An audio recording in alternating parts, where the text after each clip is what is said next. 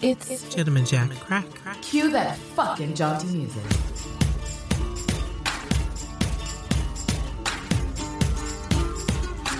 Nineteenth century groveling, groveling, grubbling, grubbling. Good lord. All right, so we're back from, I guess, another gin intermission. Uh, You guess it'd be your fault with your little shitty tolerance. well, I, listen, I mean, I, I, I'm I'm a little touch and go, but um, um, uh, hopefully everybody's uh, jaunting in this nice crisp November Eve. Uh, this big holiday family gathering season era. Yeah, for some Act. people, it's the worst time of the year. But for other people, it could be the best or the best food time of the year, depending on who you are. Right. Uh, I got the songs in my head. I'm trying to get these songs. I may sing. Oh, from Jagged Little. Pill? I just, I'm not promising that the songs will be from Jagged Little Pill, but singing is more than likely going to happen this episode. I Yeah, guys, we saw Jagged Little Pill again on Turkey Day Eve. yeah, they're um, it's still in workshops, uh, previews. Uh, so they've It changed It from the last time we saw it. Oh, saw yeah. It for the better.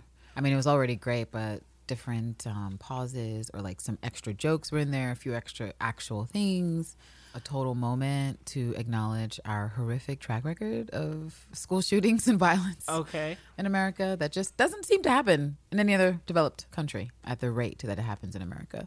So that was cool that they were bringing in super relevant and timely topics as they're obviously still workshopping this and seeing what lands and what's best. I feel like they're they're yeah, certain things are definitely harder hitting than others. So like uh, for some reason my vision of that scene that got chopped was like a sign that read like how many more, which technically was talking about what they were doing. Wait, which scene are you talking about? the one where it got it was just silent for like 5 full seconds. oh, right. Okay. Okay. And now instead of the sign just reading how many more, it read something that was very particularly like leaning into this is an issue and it needs to be resolved. It needs to stop.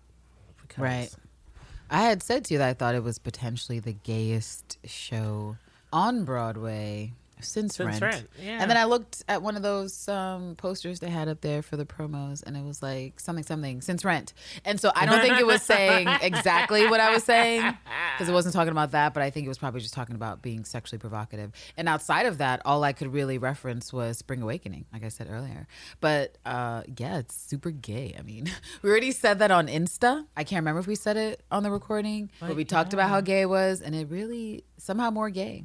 Right. So I don't know if they still do like the will call things, but you know, try to get in there, put yourself in the raffles or lotteries, get a ticket. You uh won't be Look. I'm just not gonna get over the fact that a girl sang to another girl. Would she go down on you in a Okay. theater? Because we all know some women have that jaunt and some do not. Some do It's not. important questions that need answering. You know, when you're going through a breakup, would she? do you realize what you're giving up right now? And I probably said this last time, but the actress, do we know her name? It's in this book. Um, it's, I know the she was Jo in the show. Uh, don't know her. I think her name is Lauren Patten. Yes. who's playing Jo, who's a super gay. She killed it. Like she killed. She yeah, yeah, yeah. I don't know. And uh, yeah, I don't. I don't think it, it's gonna take a while for me to get over the fact that this is now wrapped in a queer narrative, Right. And that Alanis Morissette is like on the cover of. She's in that picture in the front of the theater with her like super corporate lesbian haircut, and I'm just like Alanis. Alanis.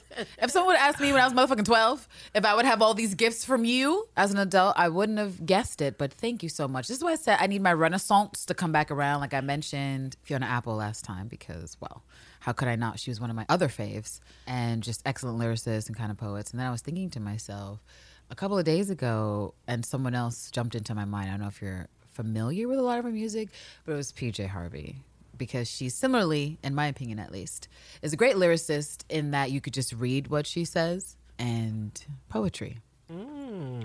And so she's got, especially her earlier albums. I mean, all of her, all of her shit is incredible. But there's some stuff that's very specifically targeted to emotions.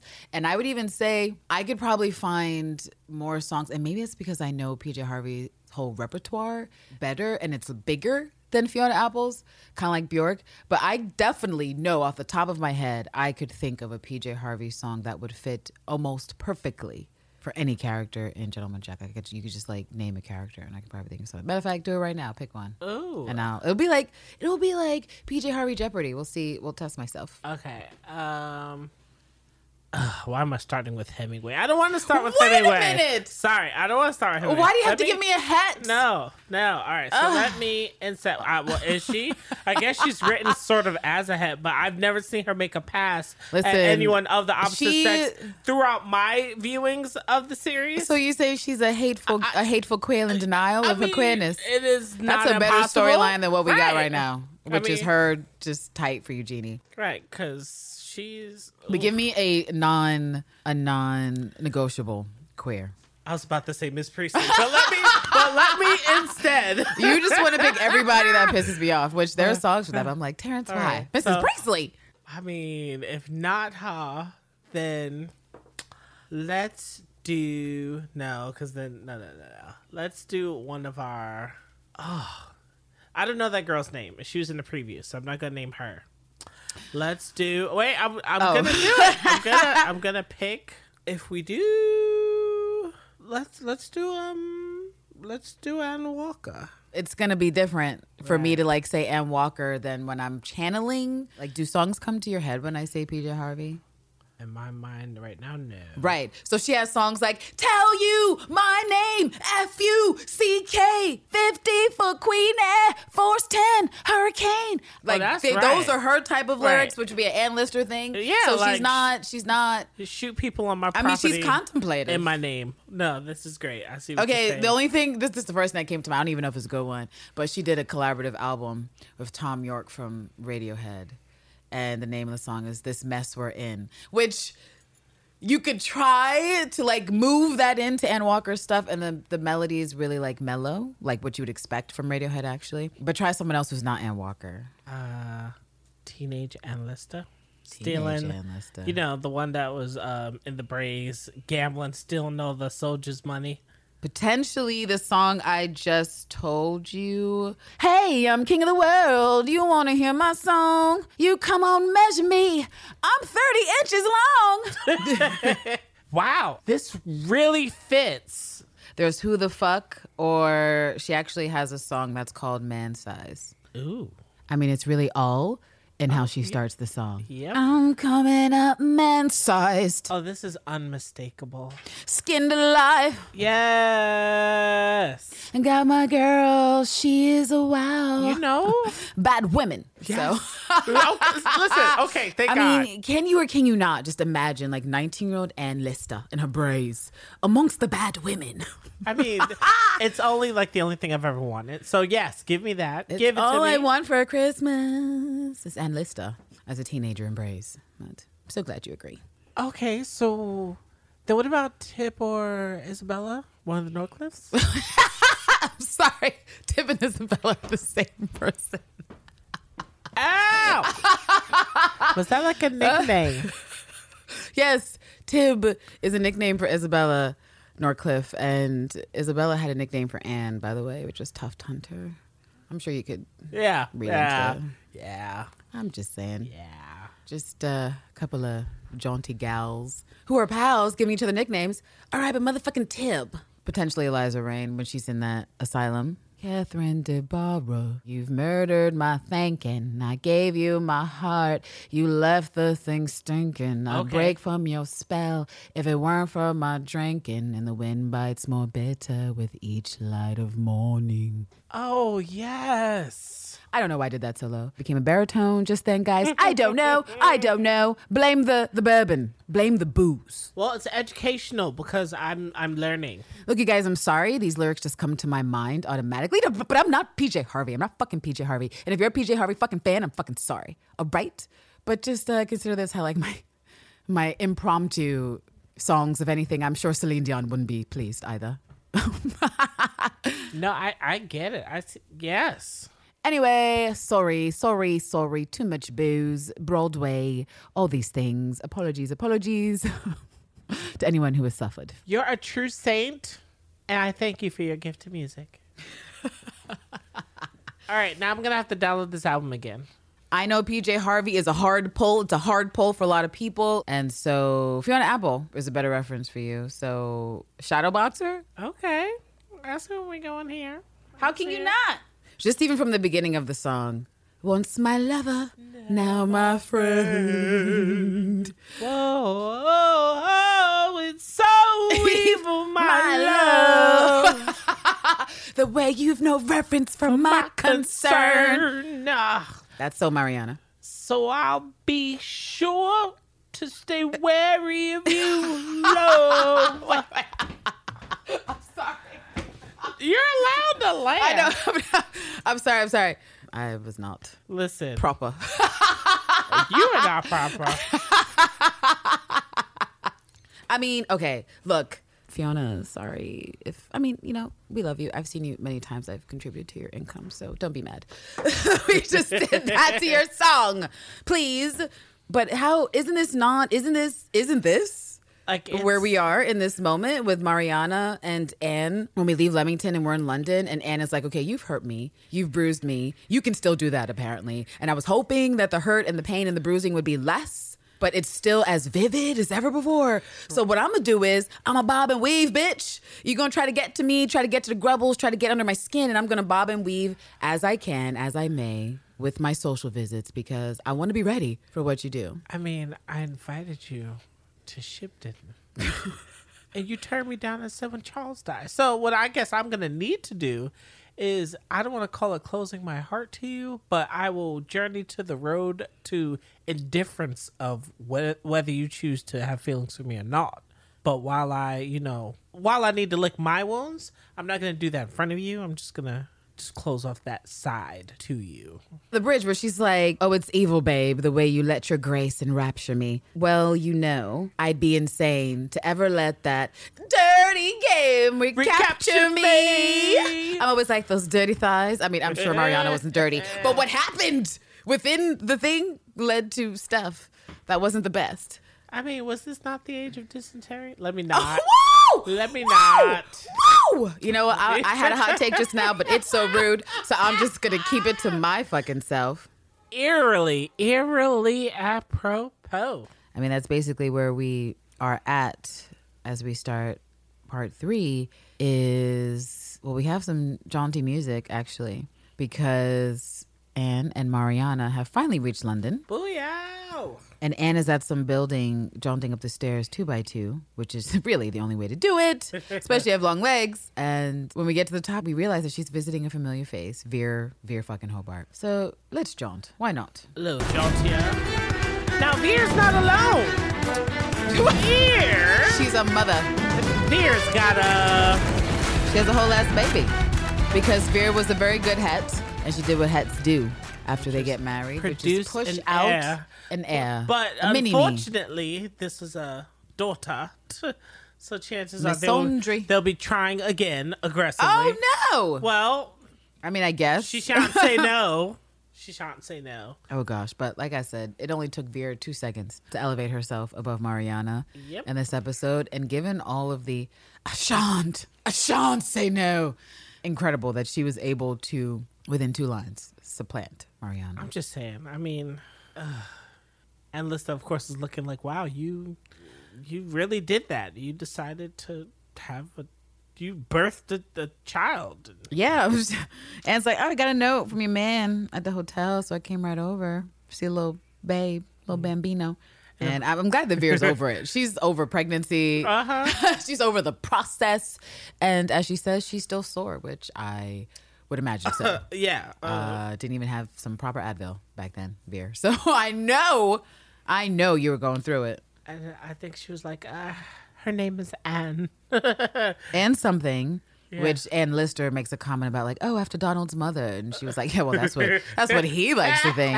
That's what he thinks. But you know, if she turns out to be brilliant and fascinating And and, bursting with energy and ideas, well, we know who she got it from. And I was like, oh, Vere. a jaunty baby is what you're saying. So that means that while you were carrying this baby, you were praying jaunty prayers for this baby. And I like to think of this as what I was saying before in one of the previous nightcaps that I said eventually you would see that I felt like Anne Choma and by extension Sally Wainwright had the same interpretation of her relationship with Vere.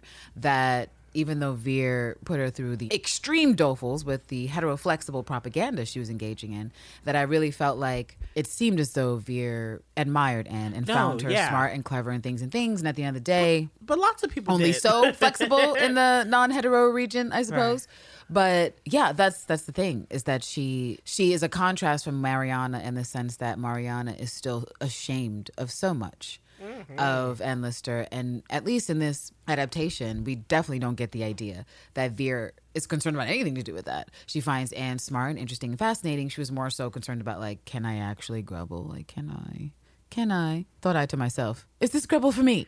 you know, like maybe it was for Vere. Seems like it wasn't. She popped out a kid pretty fast. So it's a different type of sentiment. And it goes to what Anne says later in the episode about wanting to keep up her her friend circles and the friendship she cultivated while she was in Paris because that matters to her. They find her interesting. And even though Mariana's we'll hear later has all kinds of ideas Yeah, about what people does. probably or should think about Anne Lister.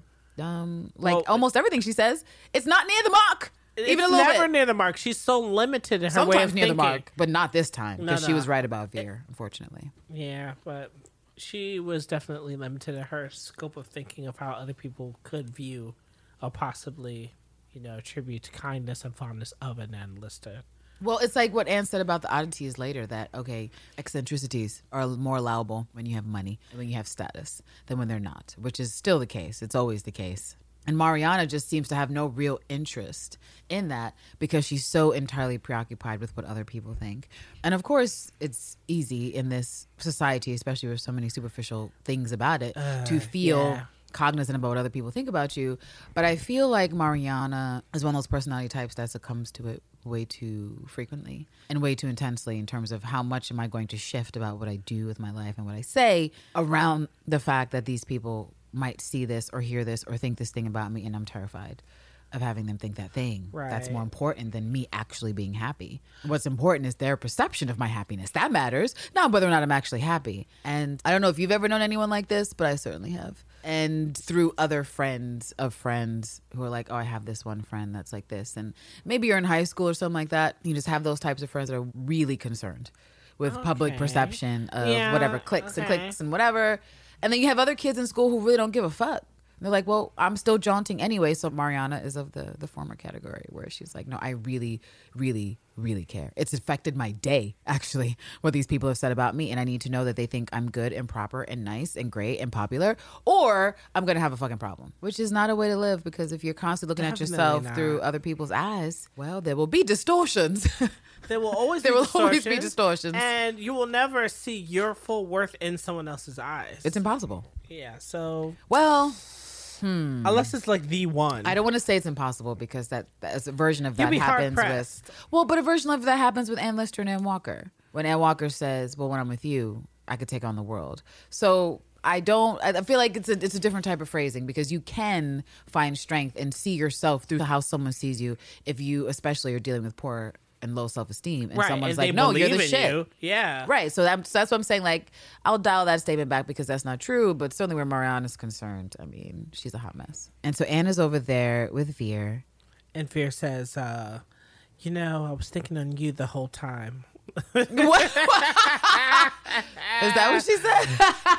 You got me through coitus. Thank you. I can't. I mean, hey, I'm not going to deny that Anne in the, the Brace should be a fun and warm image to mm-hmm. most people. But, you know, I, I'm not going to judge Vere Hobart for letting a crinkly dick get her going. You know what I'm saying? Like I said, it's the demo for some Juan. and then you know." To be Someone. to get insta pregnant is the best way to be like, you know what? You ain't gotta come near me again. I did. This is your duty. It's done. You know what? That's when I would use the head propaganda on my side. Like, especially if I was in a Mariana Lawton situation and poor her, she never got a goddamn heir. At the minute that heir popped out, I would invent all kinds of things that don't exist. But because men don't really know what's going on with the woman's body, how could they tell me I'm wrong? Right. And I'd be like, oh my God, this child broke my vagina. It's done. It's done. Uh, We, we can't try again. We can't jaunt.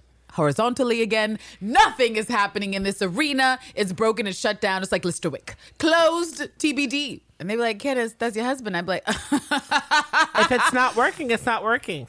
Now, you know what I just thought of? Like now, Ursula's to- laughs, where she's like, Right. Now, if he wants to try to, you know, unlock it, he has to start from up here. So he needs to, like, okay, he needs to start up What's here. What's that? What's the bottle? No, no. Oh, sorry. Oh, right. Wait a minute. What is this health He's trying class? to, right, he's trying to, un- you gotta Um, unlock it. It's, Lord, if y'all could see this overly fucking- clenched, so he's just gonna start from the top here. and- Terrence is doing, it's completely and entirely out of control. what? He has to learn how to please a. He has to please his wife. Uh, you, Man, don't, you don't know what that is. You don't They got that energy. I mean, I don't that know if it's common among all women, but for me, and then what I'm going through with my body, I mean, the woman's physician, she's not gonna know what to do. Well, he, the woman's physician, is a man. He's not gonna know. Really, he's not gonna know. And I love that Vera's like, "Well, give it a go." And she's like, "Take the baby. I know how you are with children." Anne's like, oh, "Okay, uh, all right." Take off my gloves, get a good look at this little person. And it's kind of adorable because she's like, "Oh, well, it's a girl, so already we're starting out on the right, on the right foot." foot. Uh huh. And then Vere starts to inquire about like what she's up to, what she's doing, what is going on. And it's like, oh, you know, on the travels, came over here. I'm, I'm trying to think of this section of questions actually before I start that because Vere is like, like she asks questions I think in the Vera way that kinda like, would, Are you alone? Right, but not really. but she but she didn't have like jealous jaunt. She had curious jaunt, right. which makes Vere non-toxic in that respect, which is good. right, and I can, can talk to appreciate- her, right, right. right. Right, Vera asks how long she's staying in London, and she's like, I don't know, maybe a fortnight, depending. And she's like, Oh, on what? And immediately I'm like, A woman, woman, women, plural, woman, but definitely Mariana. And Anna's just like, Oh, things. Which I'm like, Vere has to know those quote unquote things are things that involve ladies. Crosses. lady women. Not incurring crosses because let's be honest is anyone incurring a goddamn cross right now with mariana's no. She's just literally like i got women problems and i've had them since leamington. I have and I, if you're asking me what what should i do about it what will i do? Stay busy. Because i don't actually have answers for what to do about this. I don't know how to permanently break up with mariana because i don't want her feelings but I also can't be in the same room with her right now because she's getting on my goddamn nerves. So um i'm just gonna jaunt Right, and I'm see ju- people All right, I'm just gonna be an avoidant. Uh, that's gonna be my love language. I, I'll just be uh, supplying the distance. Yes, she mentions that she's going to Paris and then south through the Auvergne and then on to Rome or north to Copenhagen, which is when Vera's like, "Oh, oh, You simply if you're going to- must if you're go to to Copenhagen. You Copenhagen." Simply must, simply must call her my sister, my half sister, who evidently is out there in Copenhagen, Lady Harriet, and has a odd little husband going from Vere, which."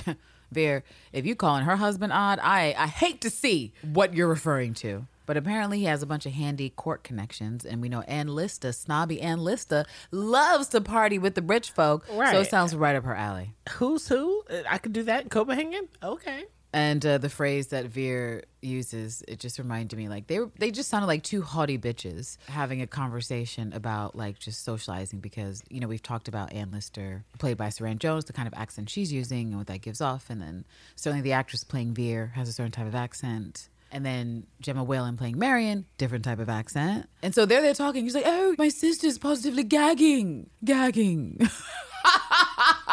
for interesting company. It's like, is she gagging? I suppose if all you have to do all day is be rich and socialize, then one might be gagging for. Right. If you're surrounded by dull and stupid women, then I could see you being starved for. I wouldn't even say dumb, stupid women uh, by the patriarchy. Because what are you supposed to do if you are a person of means?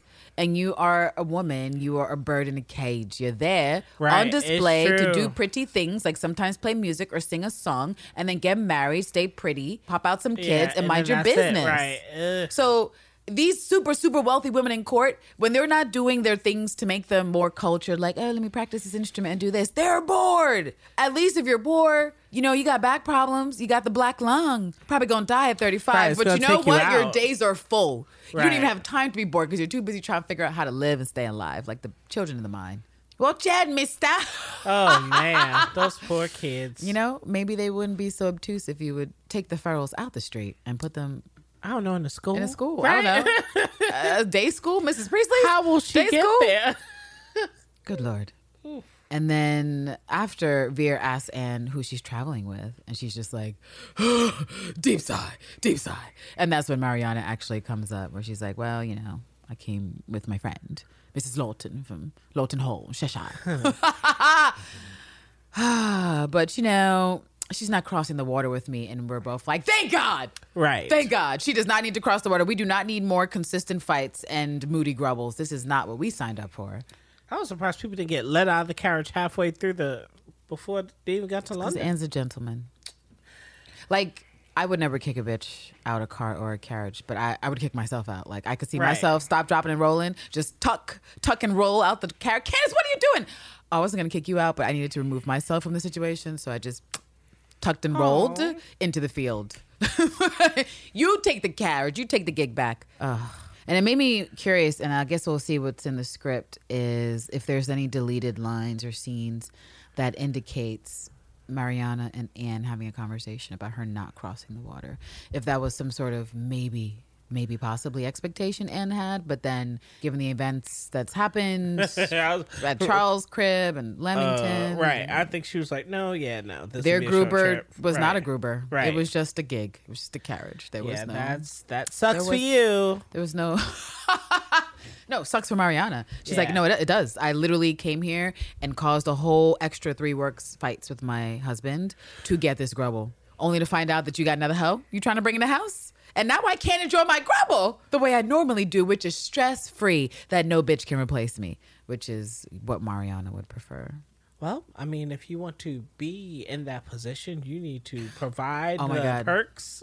You know, it just came back to me a scene that I know you will scream in the Anne Lister movie, where I do feel like, in terms of of their portrayal of Mariana, like I don't necessarily like how they the performance of Anne Lister seems more narrow.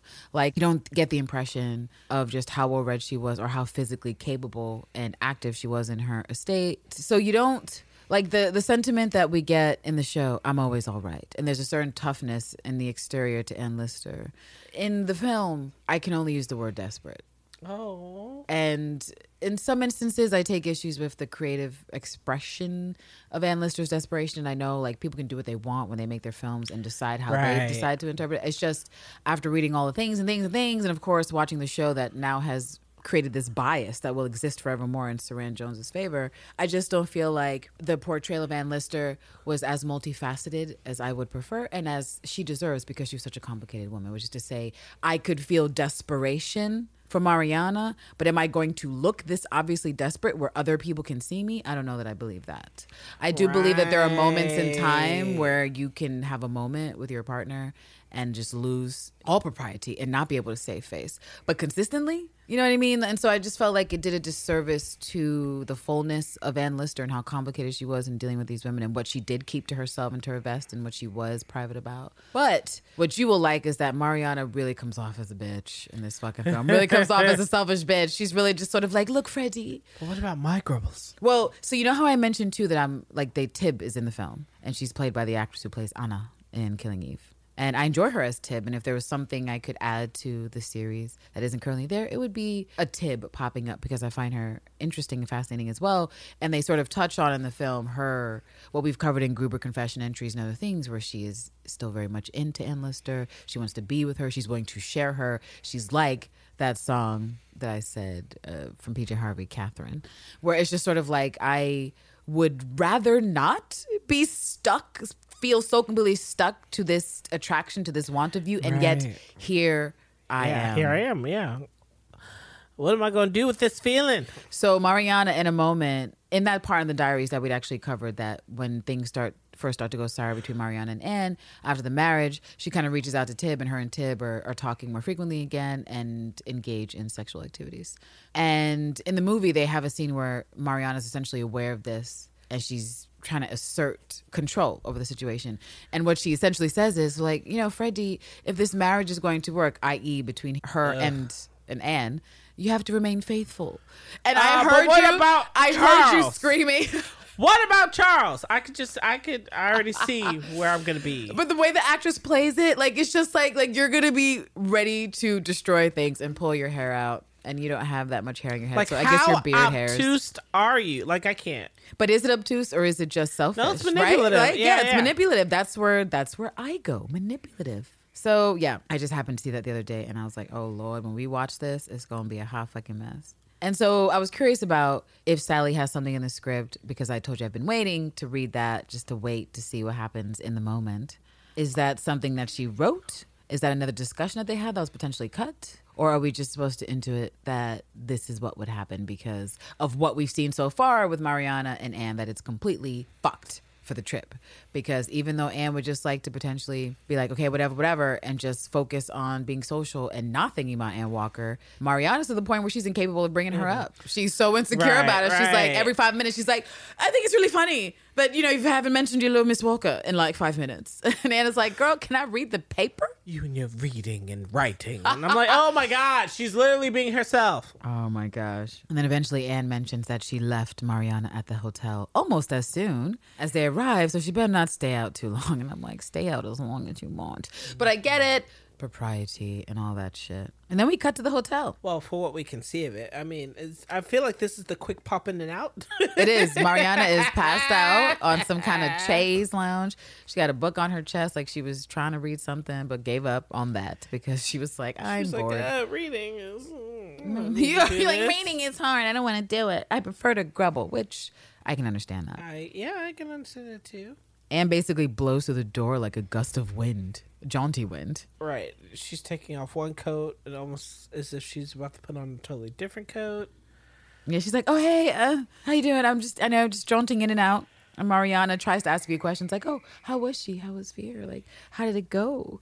And Anna's just like, "Really, really well." As she's breezing past and doing things, she's like, "She's great. The baby's great. Everything's fucking great." And Mariana's just like, "Cool, cool. I don't really care. Actually, I don't care at all." I was Vera's kind of great." hoping that we could go to the mall or like we can go and, and shop for. That's after she says three people left her notes though. She's like, because she's still she's al- she's already in that light bitch mode where she's like, you know, three people left you some shit, like right after you left, like literally right after you left to see Vere. Three people came over to see about you, and I'm mad about it because no one came over to see about me. And of course, she mentions like the names of who. She's like, "Oh, I was told that I need to go and visit them, but they're on the other side of town." Well, she reads the names, and we know some of these names are things that have popped up in our diary entries or not. But it's uh, Lady Mexborough, Lady Gordon, and she's especially happy about a letter from Lady Stewart. Because she like holds it to her chest, like, "Oh, Lady Stewart," like she's having some fond memories. And Mariana's just in the back, like, "Yo, what the." Those are all women who wrote you. I mean, I don't. I would be weirded out if a dude wrote you, but at the same time, why do you look so happy at these women writing you? And I'm like, Mariana, who wouldn't be happy at women writing her? Especially older women like Lady Stewart, because as we've already said, women are like a fine wine. They only get better with age. So, the Mrs. Stewarts of the world are the coup de grace, if I may say so. And just to ask Anne Lister earlier this episode, when she was talking about Mrs. Rawson. I was about to say, she say always what? had done. She always had done. No, Mrs. Rawson, but she was like, you know, she's she's always been kind of interested in the grubble when she was talking to Christopher. So Anne has a thing for older ladies, certainly flirting with them, and um, I can respect that energy. I feel that's an energy everyone should be on. Well, Flirt with day older women. We'll all be there one day. wait, wait, you mean old? One day we'll all be there. So you're saying you No, want no, someone no. to flirt with you No, no, no. when no, you're no. old? I'm saying that one day we will all be there with that energy for older women. We as in like society, Well, or yeah, we as in us in this room? with- Because us in this room, I'm already there. I've been there. No, yeah, I literally I said to you, it's, Sound it's Music. I know, I impossible for me you. not to be there. Whoa! Right. Are you bringing up?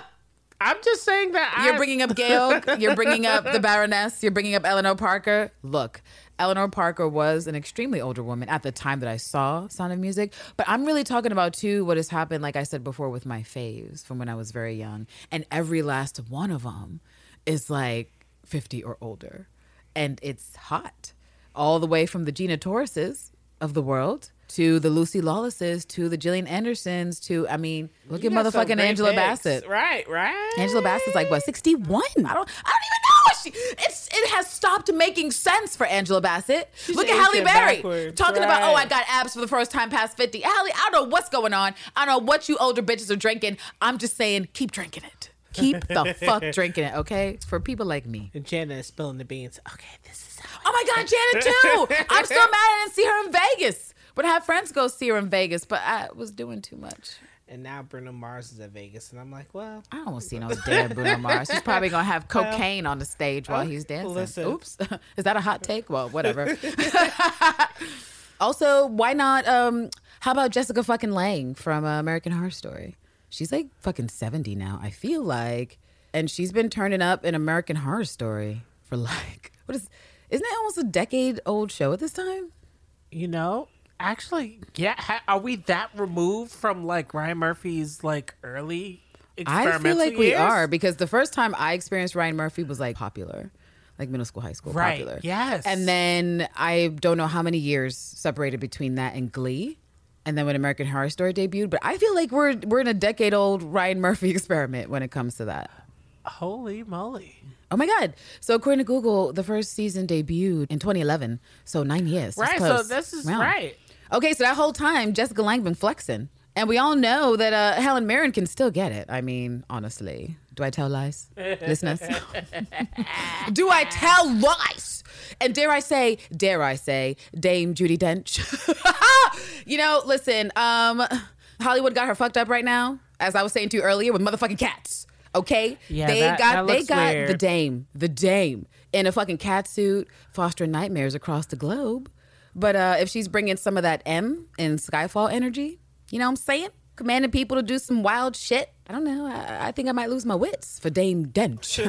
I'm just saying, I just don't know. Right. Come with that M energy. I'd be like, but Miss Dench, you're a Dame. But yes, sir. Mm. Yes, sir. Captain, sir. Can I call you sir? Ah. Or should I call you Dench? Mm. Miss Dench, Dame Dench. Reporting Mom. for duty. Right. Reporting for duty, Captain Dench. At your service. All respect and love to Miss Dench. Dame Dench. Should she ever come across this jaunty podcast and be like, know. what the fuck? But also, Uh-huh. I'm just saying, I'm not telling lies. Oh, you know what else just popped into my head too? Vanessa Williams, because isn't she like Right. 60s? What? Like she's been around for a hot second. She has. So, I mean, I could go on for eons and eons with names. Point is, the patriarchy is weird. The patriarchy doesn't seem to understand what age does for ladies, but I'm glad I do. I'm glad I get to enjoy all the content. I was about to go on the ultimate side tangent, but that was just more of yelling about patriarchy. But I'd rather- wait, wait, wait. But Uh, why? is, give- that, is it off brand? Is it ever off brand I here? mean- what is the side rant? I mean, I feel like it's giving space to a thing that doesn't need the space, which is why I'm torn. Oh, nothing's right. I'm torn. I know. I oh, know. shit. Oh, I'm listen. allowed to faith. Let me stop. This is how I feel. I'm cold and I'm shamed, lying naked on the floor. So, shout out to a lovely listener who wrote in and was like, Did you know that was a cover? And did you? I mean, yes, because um, I used to listen to Howard Stern. Because I Why don't did want you- to say his name right. No, I was understand like, that. I understand that. That is okay. So since you mentioned since you mentioned Howard Stern, I will reveal something about my life that connects to him, and it's a sad, like it's not something I look back on with um, fervor. And so, in an employment situation, I had to be at a show, a concert with the Foo Fighters. You know, remember them, those guys. Yeah. And uh, someone was trying to gain access to the backstage in the show, and Howard Stern and his show was there. And so they were like having people do things. So I had to witness a fellow um, fart a Foo Fighters song for entry. And um, He I've not forgotten it because I'm so scarred. Yeah, he did it. Wait, that's what I'm I'm telling you. That's the point of the story. Is that thanks to Howard Stern and the motherfucking Foo Fighters, Dave Grohl, I, me, I had to watch and suffer um, a flatulence performance, and uh, I remember it to this day because I was scarred then. I'm scarred now. I can still vividly see what that man looked like, and it's all bad. So don't feel bad. You mentioned Howard Stern.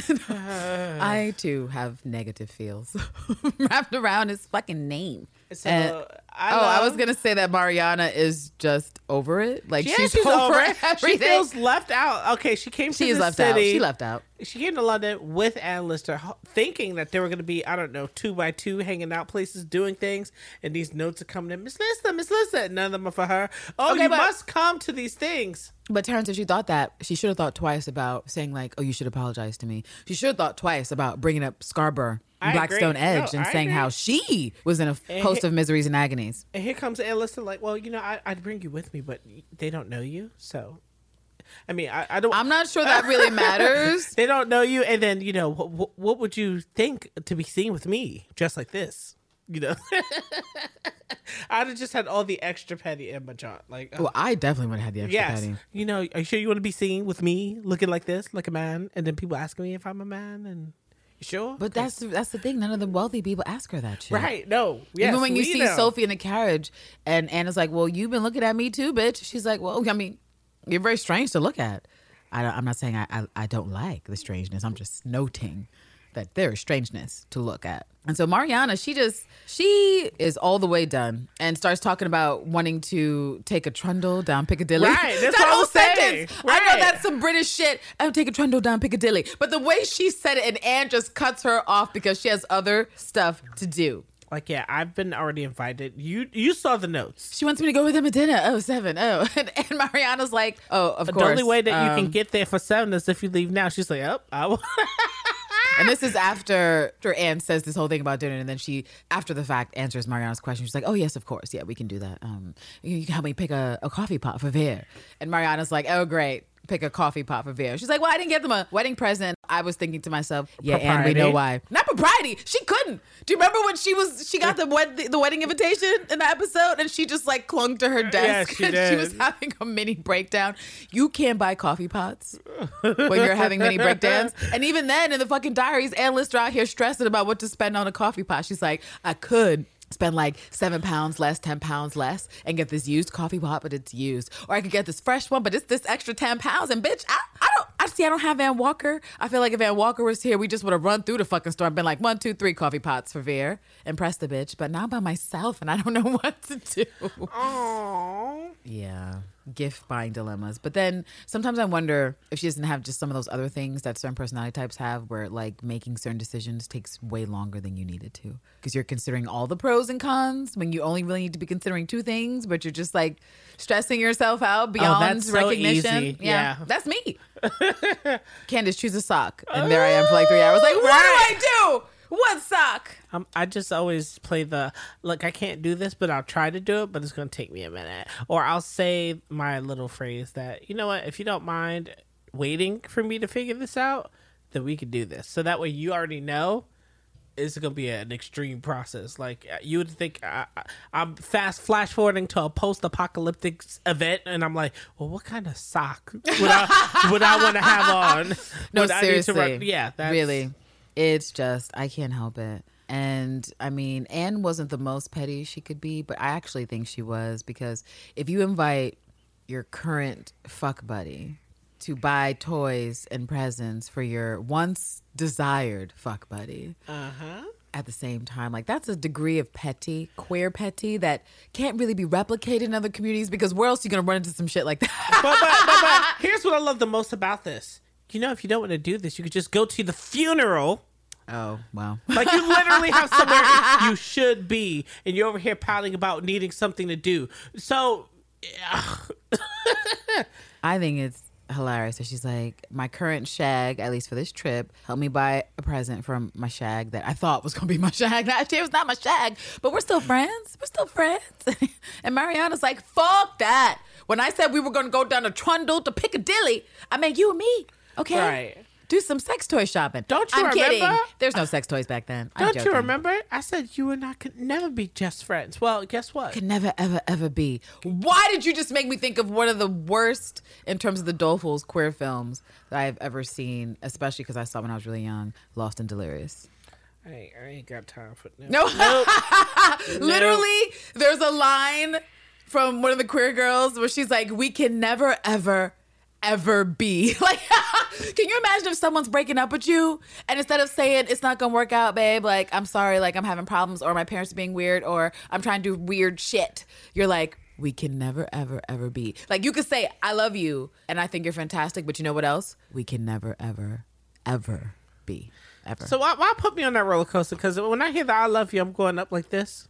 no, that movie will when make you I cry. hear that we can never, ever, ever. No, no, it brings you down. And it brings you down in the worst way. Like just picture what happens, the worst thing that could happen to a gay person in a film, and that's what happens. So so again, an important subject to talk about because we will be discussing these matters as it relates to Ann Walker, actually. And we get to the end of the episode, but but, but you don't you don't you don't want to see it. You know, the heads get motherfucking Jerry Maguire. Nobody dies in Jerry Maguire. The quiz, what do we get? Everybody dies except Motherfucking one. Shakespeare. Right. It's motherfucking tragedies left and right. Bury your gays. I believe that's what they call that. That is what they call it. And I say, all, all I can hear I'll is say bury your right. strays. I'll say screw right. Okay, or right. Bury your gays under brace. Hey, all right. Bury your gaze under brace. After Mariana reminds Anna, like, oh my God, if you have to go see this bitch at seven, like, it's not in Richmond? Like, it's going to take you all this time to get over there. Like, you're going to have to get dressed right now. She's like, oh, bitch, you right, bitch. Uh, excuse me. I'm going to go get ready. I haven't even unpacked, so I got to go. And Mariana's just like, wow, wow, wow. Is this Wow. we get the outfit? Actually, it is after that we get the outfit because she goes to change and then she leaves Mariana in the thing in her jaunty vapors and Mariana's mad and then we cut to Anne Lister in a fucking proper dress. Jeannie's like trying to have a, a civil conversation about some doleful experiences she's been having with the groom. well, first we need to make a note that Eugenie is actually doing hair. I Right. have said before that Eugenie has not shown that she has any goddamn skills But she's be a at maid. this. She's good You're at the you're quoting Anne Lister. Um, she's a ladies' maid and she's French and she has melanin. All of those things should lead to her being a decent hair braider. My God, Eugenie. So to me, that shouldn't be a shock. I was just happy we actually got to see the bitch do something Right. besides throw the fuck up and flirt and get hated on by the servants. And Anne has to say to herself, like, "Oh damn, girl, like, so you got a skill. It seems you are actually good at this." She's like, "Well, ma'am, if if I actually had a, a lady." who liked for me to do their hair, you would know all of my hair doing skills. But this is the one time, because you know, this is the one time Anne has asked her. When she was interviewing the ladies' maid, she was like, You need to be able to dress a hoe, put on my great coat, okay? Pass me my top hat, catch it when I throw it at you, Yep. along with my walking stick, and catch my coat when I throw it at you. And she was like, I And she guess I was can do that. I guess. Like, can you do that? She's like, wait. yeah, she's like, Quick, quick, I can. And she wasn't ready for all that extra Oh, shit. Oh, good. Um, let me introduce you to. Uh, to Wait, wait, wait. Can you imagine Eugenie's face when Anne came in the room and she was like, "Okay, Eugenie. Okay, look, I got a dinner and I'm wearing this." And Eugenie was like, "You wearing what? You wearing that?" You've, I've, you've That? never. She's like, listen, I've been your lady's maid for a few months. I've never seen you put on anything that looked anything like this ever before. And she was like, "And you want your hair up? What? you said you want plaits, bitch. What?" Who are you? She was like, Eugenie, shut the fuck up and just do what the fuck I'm telling you to do. This is like- what you get paid to do. She was like, all right, can I can I savor this though? Because I don't think I'm gonna be doing this again for a while. right. Like, I wish I could draw a picture of this because I'm just never gonna. I'll cherish this moment always. I feel like Eu- Eugenie has that energy from Titanic where she's like, it's been 84 years. But She's like, it's been 84 years since I got to do something ladylike for uh, my lady. oh, yay. Nan's like, don't get used to it, bitch. Don't get used to it. The jaunt will be returning in T minus five hours. Okay, so do you remember that time when I was like a little too friendly with George Playforth and I accidentally Oh, almost God. had a baby? So like the opposite thing is happening with uh this uh the new groom. He's treating Thomas. me like absolute garbage and I can't stand it. It's very frustrating. Yeah, she's like, this bitch hate me, and I don't see why he has to hate me when we have to work together. And Anne's just like, um, well, I mean, make a better effort. And I'm like, Anne, Anne. First of all, Anne, this is not how misandry works. Like, he has to make the better effort, not Eugenie. But also, what? How can she make a better effort against bad talk You know and gossip? what I would do if my lady's maid told me that my groom was treating her badly? I'd fire the groom. I'd horsewhip his uh, uh, ass and then fire him. She would threaten anybody else with horsewhipping, but all of a sudden, for some reason, he's exempt from the horsewhipping. I don't, I don't get. That would be my reputation around Halifax. Like, Candace always horsewhipping a bitch. Always men. Right? no, yeah. Mariana storms into this room. She's still huffing because she knows she's had an attitude, but now these are huffs of thirst.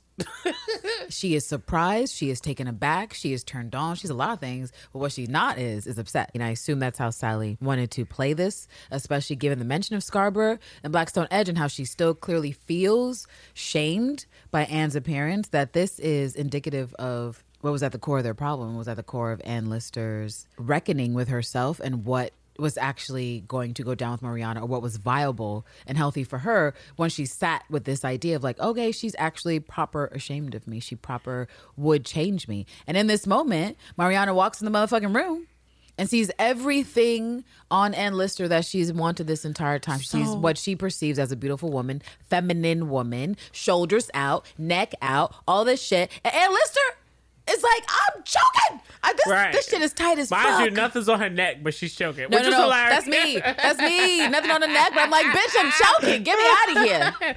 You- I fucking flashed back to my sister's goddamn wedding that she had, and it was a beautiful wedding. But you know, you know what it is? I'm not even opposed to dresses. I just don't. Dresses have never really been my thing, and I kind of partly blame private school and Catholic school because they like force you to be in dress and oh, oh, skirt Oh, I'm sure. this entire time. I am so sure. Like it's just the concept of what it is is suffocating to her. Like she doesn't have to have fabric around. Like her cravat is always like super tight on her fucking neck, and she's like, whatever, I'm good with this. But she's got an open neck, open collarbone situation. She's like, I'm choking.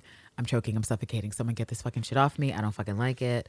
And uh, I think a lot of people could probably relate to that who don't like to be in dresses in particular. That is not to say that there aren't some dresses sometimes, maybe that I wouldn't be into. But at the same time, it's not like a gown situation. Like I feel like I'm more towards like the club situation. But Right. even then, Give- when I I was was in the say, club situation, it was like wings, club kid, maybe. right? Like, like make it dramatic, Right. Make it drama, Right. Put me in the actual drama. birdcage. Right. Right, like give me some lights, give me some props and things like that, and I can really like jaunt off. But when it comes to just like status quo, I'll say one of the most uncomfortable situations I was ever in was a friend of mine who was working on an ad campaign and had another coworker who like was like, "Oh, let's use Candace for these sunglasses advertisements." And I was like, "Okay, I mean, I guess." But then the actual doing of the thing, it was horrible. Like I was so uncomfortable. And it's not that I I mind having attention on myself, although I just I don't know, the introvert in me prefers not to.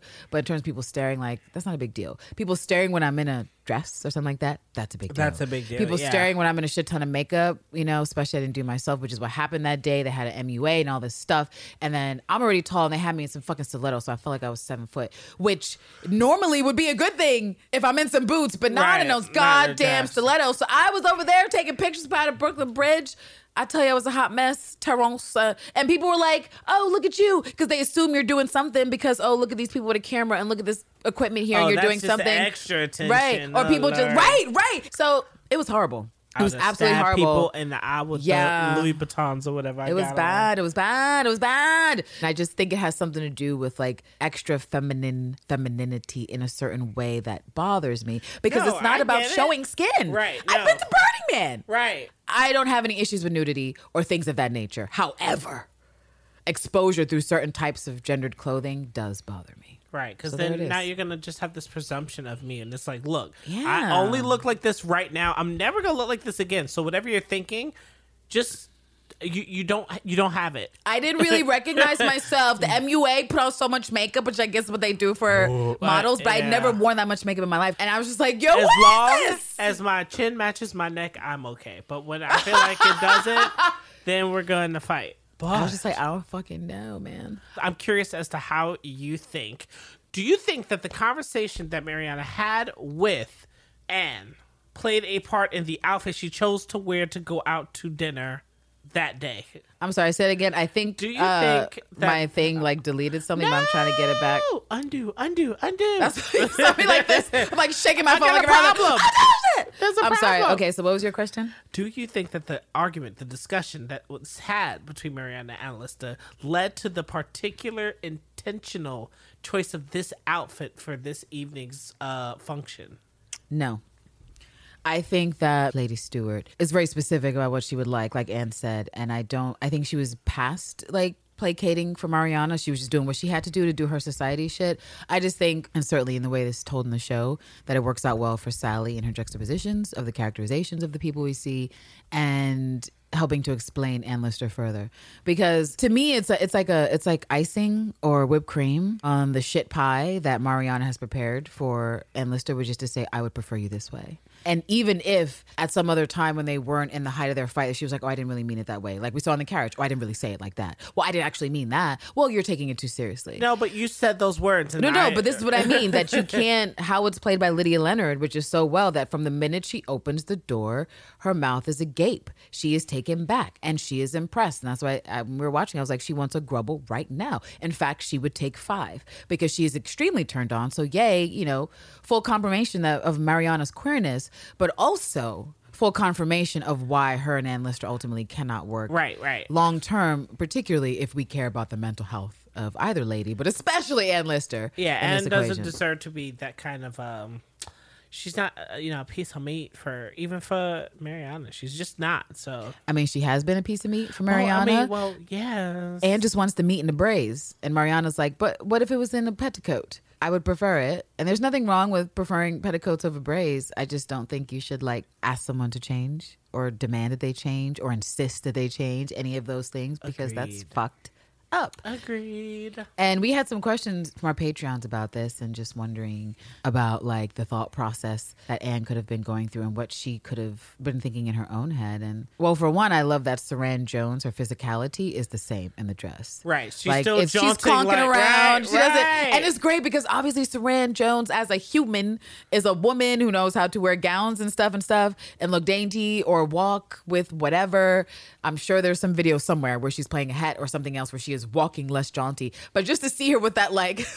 Super butch, Right. fucking positioning, posturing, where she's just like, "Bitch, I'm in these shoes." Okay, uh, ooh, and she she can barely stand herself. She's looking in the mirror. She's like, "God, this is so uncomfortable. God, this is so not me. Like, what is this?" And Mariana comes in, mouth agape, But then she says something dismissive as well to Mariana. and initially says, "Will this do?" indicating her dress because she needs to be able to pass muster with Lady Stewart, who prefers women in low cut dresses. And you know, while aesthetically you're like, "Oh, look, Anne Lister shoulders," you're like, "Oh."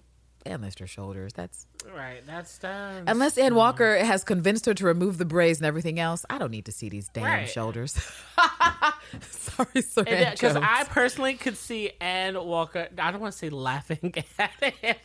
She would.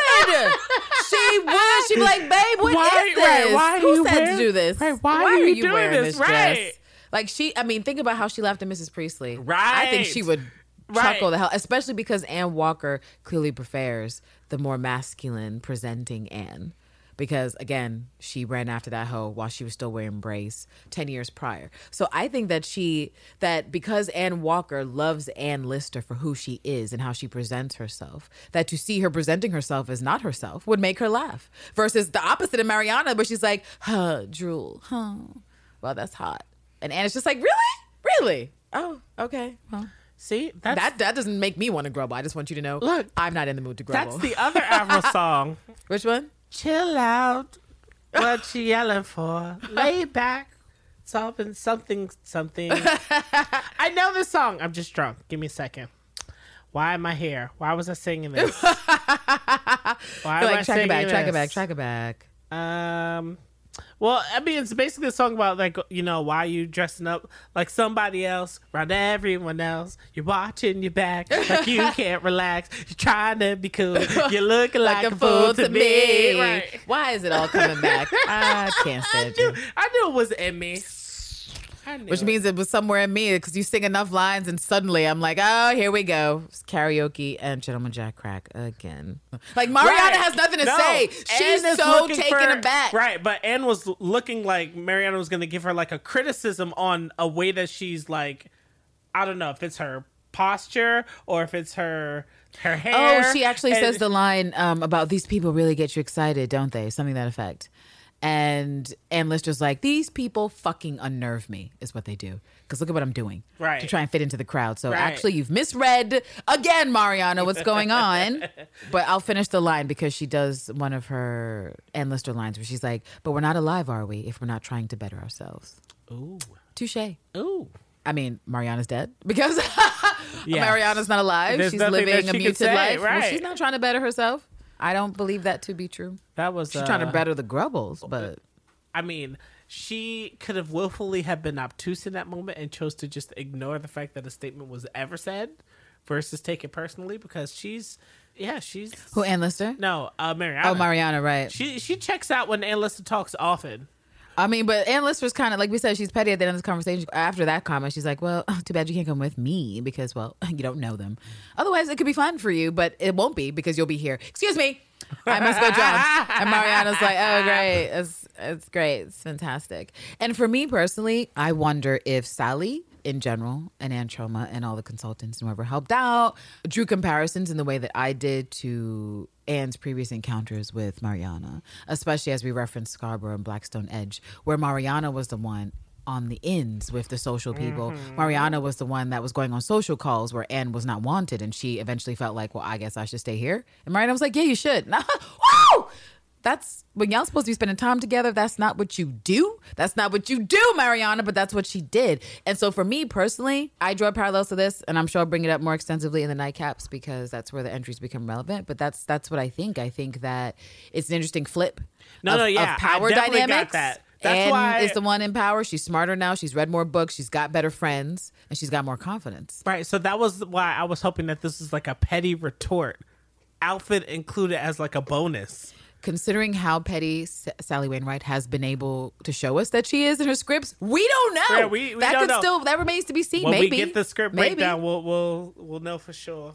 Maybe. And bigger than that, I wonder if Mariana has any sense or self awareness to draw comparisons between Scarborough 10 years ago and right. Right. now. To be like, I'm giving her this energy and she's not even doing anything malicious to me, really. She's ignoring me and being petty in the way that like lovers can be when you have a fucking fight. But my shit was malicious. Like what I was doing was fucking malicious and had actual, real Right. fucking uh, results. My goal was to eviscerate her. Right, right, right, right.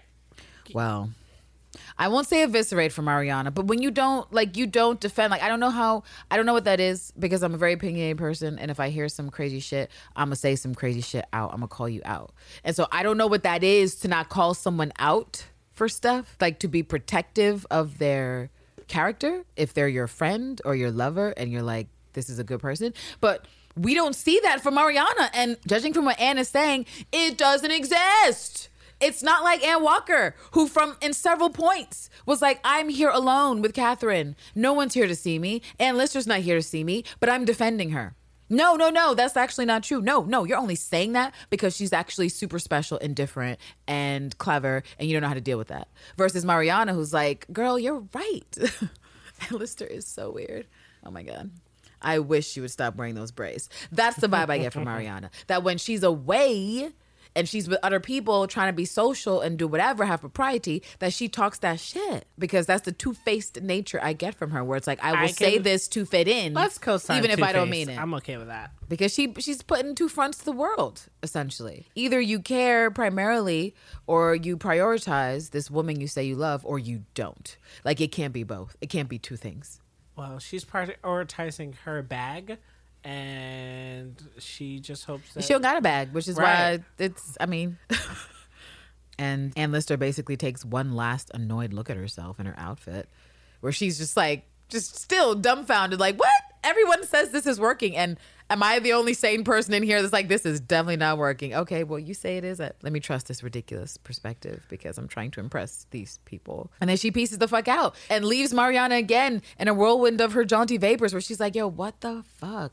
and also who is she gonna go play gone. with Right. I want to see more of her in that dress. Matter of fact, I won't take the dress off, but that's not going to happen because I don't think we get another grubble. And quite frankly, with how bad and disastrous those initial grubbles went, I'm sure Anla's just like, forget it. Yeah, I wouldn't Forget be in a rush it. to revisit those spaces. Nope. We don't go to the captain now, do we? No, we actually go to those baby huts. Ugh, well, sorry. Sorry, I didn't mean that. Didn't mean the baby gag. It's not a man. That's a baby gag.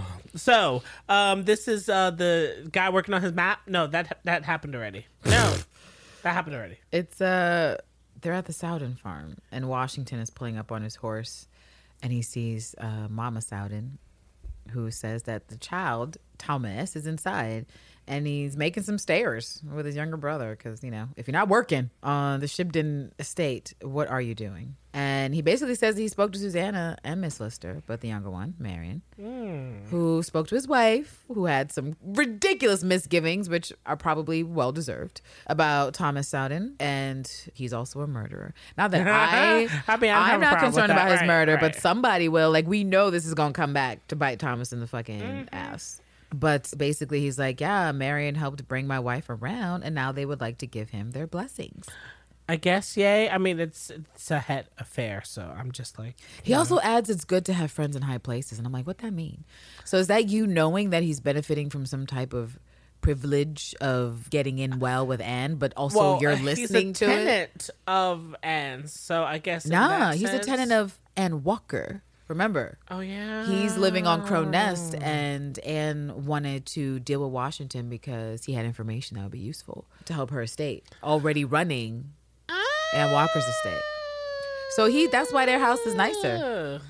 It's Ann Walker stuff. Right. It's not Anne Lister. If it was Ann No, Lister's, I it probably would look like the Sowden farm. I mean, that's not to say it's still a roof over your head and shit. But one of those roofs got hay and one of them doesn't. And I just think the one that doesn't is Ann Also, since they live in uh, the goodness of you know Ann Walker's farm, you know, I could see now why someone like Thomas would go and visit a child who lost his leg that's living on the list of property and be like, "Hey, I wanted you a toy because you know I could."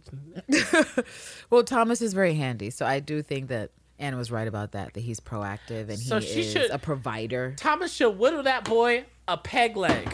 Oh, sorry. How do you know peg leg I don't know. I just say he should try. But you know, sometimes when you put prosthetics on people, it's very painful. Yeah, th- uh, yeah. And I imagine whatever the fuck Thomas built would suck. And then And um, just further damage what was left of his leg. damage, yes. And then You're also like, there's a pressure convergence that can happen because when you're sitting or putting uh, applying pressure on something artificial, it's meeting the flesh at a focal point. And then that's the place where it's gonna callus. It's gonna do all of these things. So I don't know if you've ever dealt with like a calloused foot or like you know Um, where not necessarily just- calloused foot. I've had when I was playing strings very often. I would, especially bass stuff, calluses on my hands. I don't know why, but my feet. No, I do know why because I'm a certain way. But my feet are like flawless, Thank like goodness. Beyonce would say. Yeah. And you know what? Um, yo, you know what? It's so fucked up. No, I'm not knocking on wood because we already discussed in a previous part my mom's interest in this podcast, and I'm about to like throw her out there. I'm just gonna say that dancers, Usually, because I'm a dancers former dancer. usually got yes, they. right. It's probably no, you right. You right. and if there was one thing that fucked me up when I was a kid, and I was like, wow, I love watching these dance rehearsals, would be looking down when they were taking off their right? stuff. And it's like, and I'd be yikes. like, what's It's like what there's is- dirt. What's that? There's like Is bandages. is that blood? There's ah! blood. Ah! Yes, yes. And so I kind of have a thing about feet, which is because that I'm peculiar. You would try to moisturize. You would try to powder. Oh, no. But then after you sweat, and then the sweat dries, and then the skin is now Jesus. dry, and you need to move, so skin breaks, and then yeah, there's just a lot. it's that fucked up. And I'm because I'm a good daughter, and I was like my mom's first. Like she like like I was obligated, you know, after stuff to like pumpkin, come in here, like do this, and I'd be like, oh, okay, mom. But you know, I felt like um I was having my own musical. Inside, my heart is breaking. my makeup is fucking flaking, but my smile stays strong. Oh no, Moulin Rouge. No, No, because I will do whatever for my mama because she is the best. But at the same time, internally, my internal dialogue would be like, "What the fuck, Candace? This is love. That's Why love, bitch. Fucking this? love. yeah, why, yeah. Why are we doing this? Especially because I feel like my younger siblings get away with not doing shit like that. Right. But when you're the eldest, that shit doesn't happen. So anyway, mom. If and when you get around to this episode, I love you. but you also know I tell no lies. So Oh, and then they decided to double down on the lie. Oh, so we heard back from uh uh the brother. Yeah, it turns out that he did end up back in America after all. Sounding. Oh, So, you yeah. mean the the the illiterate brother? Um. Yeah. Oh, right. Because then how did he? Right. That. So I guess that was part of what was wrong with what they were saying. Because um, you know, I think Washington assuming was that like, anyone uh, in the Sowden farm is literate is already starting off on the wrong That's foot. true. Because where would that where where? wait, wait, wait, and then wait. Remember And when the letter wait, came over? There was right. nobody in the crib to read anything, Right. not even the youngest so, one. So let's say you did get a letter. Who read the letter?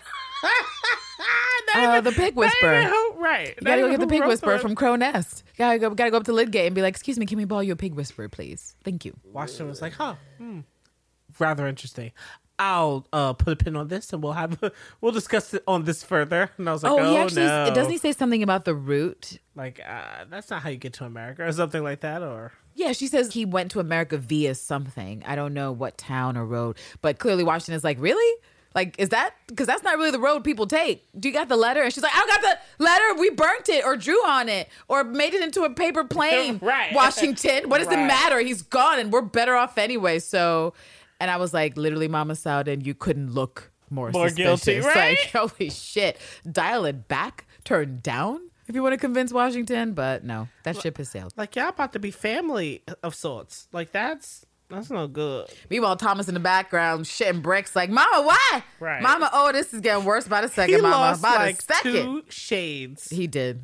He had no shades to lose to begin with. Right. And after this, I believe we cut to a salty Marian at breakfast. You and your reading and writing, and I'm like, ugh. Ugh.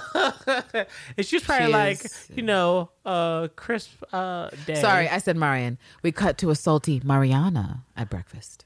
Right. Yeah. So like she was definitely on some like she'd never known Anne Lister to write. No, about her mornings this before. is. I feel like we're gonna go back to what I said before that Mariana was on the fighting jaunt. Ever since she found out about Ann. Walker, all she can do is agitate. All she can do is be combative. All she can do is be argumentative, even though it's just leading to negative things for her. She can't help herself. What like, if she doesn't know that to fight for the thing you want doesn't mean to fight with the thing that you want? Again, Mariana's never had to fight for the thing that she wants. If anyone has had to fight for anything, it's been Anne Lister. Fight to keep optimism, fight to rationalize what Mariana's saying. I can see that. She- Mariana's never had to fight for shit. Fight for Anne Lister when? Where? Where did they do that at? Oh, did she have to fight to get Anne back from Tib when they were fucking? No. Did she have to fight to get her back from Mrs. Barlow? No. Did she have to fight to get her back from Valence? No. What about any of her sisters? Of course not. So Mariana has not had to fight for shit. She's had to fight to keep her grubble secret from Charles, which did not work for very long Did because he found the letter. So Mariana's not fighting. She's fighting with herself. She's fighting with Anne all the time. She's fighting with her unhappiness, but I don't think she was fighting to keep Anne because she didn't have to work for it. Literally, in my personal opinion, she would be like, I'm going to write these pretty words in this letter here that will fuck you up here. We're going to be in person on the grubble, and I know how to give you a good fucking situation. I mean, I won't deny that about Mariana. We talked about it in group of confessions. That is obvious. Mariana knew what turned Anne Lister on. And during the grubble, evidently one of those things was dirty talk, was speaking, was speaking to the thing. Excuse me, I like that. Excuse me, you did that real great. Oh, delicious, Freddie. And I don't understand how, for a prideful bitch like Anne Lister, that's not supposed to be one of the biggest turn ons ever. When someone is playing to the crowd. They know that you got an ego. They know that you like to have this stuff reinforced. That Anne Lister on the one hand is like, I, I know what women like. I always have. Like they just it's whatever. Women love me. I love women. That's how it works. but at the same time, be with a Miss Walker. Like, can I make up to this hoe? Can I do enough? Can I do enough for this hoe? I don't know. I don't know. So that thing that I think most queer people can balance in a situation, especially when you're in a in a a design as loose as what Anne Lister is working with, which is nothing is for sure. We don't even have words to describe what it is we do officially. And I'm not really sure what's going to happen here. So I can have this intense confidence of like, yeah, I know how to bring a girl to Italy, but also, do I know how to bring a girl to Italy? What if that girl has been with a dude? What if that girl is doing this? Because those were things that would throw chink in Anne Lister's armor of like, oh, I got this. Oh, but wait, you said she fucked a guy? Oh, I don't know. I don't know. Because the patriarchy had her fucked up. And motherfucking Mariana, I mean, she has had her world exploded, imploded by Ann Yes. Walker. She never even met the bitch. And she's like, I can't deal with it. So I feel like they're eating breakfast. It's another one of those situations where I feel like it's the cart where they're eating breakfast, but now they're not talking. And it's because it's that silent, tense thing where you're like, mm, if it starts, it could probably go to where it was last time. And Anne Lister's just trying to see what's up in the world. What's happening in the news? Let me do this. And Mariana starts all jaunty, like, uh, it's curious. That's the first thing she says, Right, which means she's been marinating this entire time. She's been Uh-huh. sending silent waves to Anne Lister that's like, you know, I'm thinking about Ann Walker and you, right? You know, I'm going to ask again, right? Like, you know what's coming. And then she can't help herself. Eventually, she's like, so it's curious. And Ann was like, oh, what's like you haven't brought up Ann Walker since we've we've been here because your name's not Ann Walker. So Since why talk Leamington. about it? right? I would be like, well, um, do you remember what happened? last time I brought up Ann Walker? Do you remember how much animus you had for me for the rest of the trip before we got to London? Like right now, you still got energy like this because you are clearly jealous of Miss Walker. Also, it hurts my feelings to talk about my lost fiance. So I rather I rather not. I rather not show you how deeply this hurt me because you will use it as a weapon. I mean, She that's sure me reading into it. That's me reading into it. That's what I feel like. Why should Anne Lister continue to be that vulnerable around Mariana when she literally is like, I'm gonna hit you with this? Oh, did you just tell me this really hurt you? Watch me do Oh, it. yeah, I'm gonna do it. Watch me do it. Initially, Anne looks mildly annoyed, but she's just like, "Look, if you can't distract yourself in London, girl, like where, where can you distract yourself?" And then she references some dude, I think is Dr. Johnson, who says, "When you're tired of London, you're tired of life." and that's Anne just trying to be Anne, being like, "Look, bitch, I mean, London's exciting, but how about that as a reason?" She's like, "You're a liar." But at the same time, she's over here like, so you're trying to say I'm tired because I'm not having fun in London. So there's, and Anne would be like, "Yes." yes, right, Yes. yes, exactly, Yes. right. And then she's back on her bullshit, Mariana, that is, because she's like, What is it about these people? What it? And you can see Anne, like, she's starting to get the thing because she knows where it's going. She's like, Mariana, please, like, can we not? We've had so many discussions like this, perhaps this week, perhaps over Right. Life. I'm over it. And Mariana's like, Oh, I know though that when you want me to be quiet, when you want me to stop pushing a, a situation, guess what I'm I'm not going to do? Be Not gonna quiet. listen- right, right, I'm not gonna do that. And she continues. She's like, "Well, what do you think you'll get from them?" And and it's just like, "Look, these are friendships, bitch. I've cultivated, and you know, I'm not gonna neglect them and stuff because they're important to me. I enjoy them. They're interesting people. They're good people, and they engage with the world." And then she kind of looks.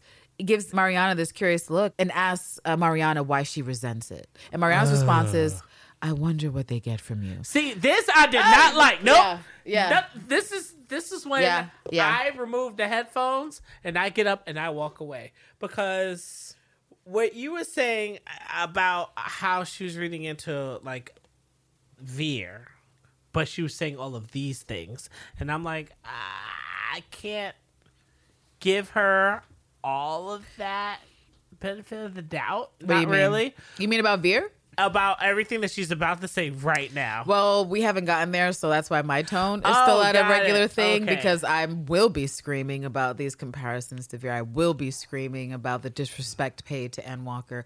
I will be screaming. So let's just let's just go there. Um, yeah. I see my notes in all caps. It's like, oh my god. Uh, and I was like, did you not hear Vere? Anne is fascinating, energetic, lively. What the fuck? But seriously, like, Anne Lister could be talking about how to make boots, and you'd be like, wow, this is the most interesting Right. conversation. I need to, I don't know, get a new Leatherman. Like, Exactly. Of course, Mariana adds that she supposes she amuses them. And you're like, okay, so this bitch still talking. And Anna's like, well, damn, I, I hope so. I hope to amuse all my friends. I mean, I I, I think being amusing is a good thing because maybe you make people happy and make people smile. I hope I amuse all my friends. And of course, Mariana, she keeps going because she's like, oh, this is not the level I want you at. This is not the response I'm looking for. So let me keep going. And she's like, do you ever worry that they see you as just some sort of novelty act, you know, like a, hmm. a clever court jester? And this is when we get one of our first super annoyed looks from Anne Lister where she's just like, wow. Um, for someone who's never been to court. Uh, listen, I can't with you. You said, bitch, stay at your level. Stay at your for level. someone who is hating on the outside that can't even get in. How you outside the club and you can't get in? I know. It's You have that so energy. many opinions on what life is like beyond your means. How about you act? And what's so great is that Anne Lister doesn't respond. She just looks at her. She's like, okay, ho, I see where you're trying to go with this. And I'm just going, let me get back to my paper. I'm not going to entertain what you're doing here. And then Mariana's like, entertain, like an entertaining freak. And you you made a sound that wasn't altogether human in a really scary and frightening way. I'm hoping that. that. this is around the time where she's like, well, I'm noticing that you're doing all of this uh, gallivanting in this discussion range area because you're trying to get a reaction Oh out yes, of me. yes, yes. I have part of that sentence. I have part of that sentence because this is where Anne gets on her smug shit. She's being true and real, but just you know a smidge of petty. You know, a smidge of that condescending petty, where you're like, "Let me explain why and how I know so much more than you," and it saddens me. It saddens me every day to see you on your bullshit, Mariana. But she's like, "quote I suspect you're saying that to be hurtful." and we can discuss why you want to be hurtful because really your comments say more about you and your frustration, your anger, your lack of place in the world than they do about me. I like that lack of place in the world part. Ooh, and it's so accurate. Sally! That is one of the most accurate things you've ever written about Mariana. She is so angry at her place in the world, hence why she fucking sweats. Right. Anger and dissatisfaction Not when it comes only will she never be next in line for the Lawton uh, estate, she don't even know who and if they'll be caring for her once her husband does die. So Well, that's accurate. right, she she don't know where her uh, parasol is gonna hang twenty years from now. So uh, she's just trying to take out her rage everywhere else. And She is. I mean, She I- should take her rage I'm out on Charles and right. commit murder, but Right. that's just me. That's just me. That's that killing Eve energy. I'm sorry, guys. and look, it's a will written in blood where he left everything. it wasn't me. until I saw the blood on my hands that I even knew he was dead. She used to take that 20th century jaunt of what the flapper bitches were up to and stuff when they was out there killing men, and They they, were sure like, were. "Women kill men. Women aren't capable of." it. And they were like, "You're so right. You're so right. We're not capable of it. Let me just take my three months." Uh, and move on. The second half of what Anne says there is to do with what we were talking about earlier about being in high society and having your eccentricities. And she's like, you know, it's interesting and possibly something you don't appreciate, but just the way she phrases it. I love it.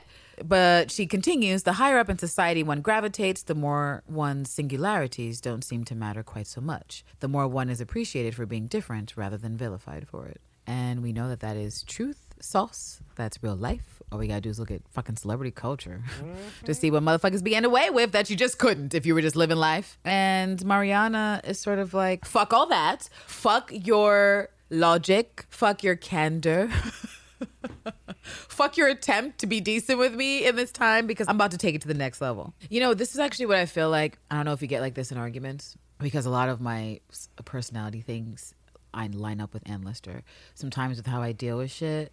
I think Anne Lister was doing what I sometimes do just before Candace is about to jaunt all the way to six thousand. Like it's like no, like no. no no Yes. like you it's the calm before the storm where like someone's been pissing you off, they've been saying shit, and you've been doing your best to keep it together, to be the bigger person, to try to intellectualize it, to try to take it away from the personal space. You're like, let's just do this, let's talk about this, let's try to be healthy. And then one more thing is said, and then you're like, oh, okay, all bets are off. Right. This is what I feel like where we are with Ann and Lister is that she was like, look, look, we can talk about this why it's upset to you because obviously you are upset about other things. It doesn't really do with me, it's do with you. And I would like to maybe talk about that. You know, if you want to talk about that and, you know, we can discuss things as adults, hopefully mature without being hurtful for no reason. And Mariana's like, mm-hmm, but none of them want to sleep with you, do they?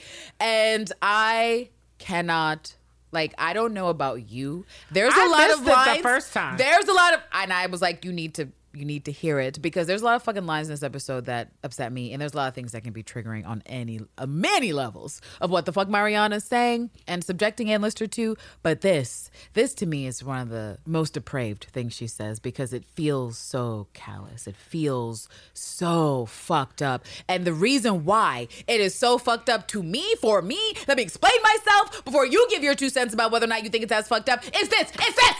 Anne Lister is fucking queer. Women, women, I'm gay, I'm a lesbian. We don't know how Mariana would identify herself as a queer person, but at the very least, she's bisexual, pansexual, and potentially, like I say, homoromantic. Either way, Mariana is queer. And so for Mariana to be queer and to know Anne from when she's in her 20s, early 20s, to right now, for her to know what has gone on and claim that she cares about a hoe, for her to know how hard it is to find a bitch on the grubble, for her to know what just went down with Vere fucking Hobart that it took Anne all the way fucking out. She could even reference it in their argument in the gig where she's like, How could I? It would have been thoroughly irresponsible for me to fucking get involved with you when you were all out of sorts about your Miss Hobart. And here she is trying to get so intensely under Anne's skin that she pulls the one thing I would say another queer person should never pull another queer person in that line especially when Anne is already hypersensitive, hyper anxiety about consent, permission, no resistance. Does she want me? All this stuff. And here comes Mariana.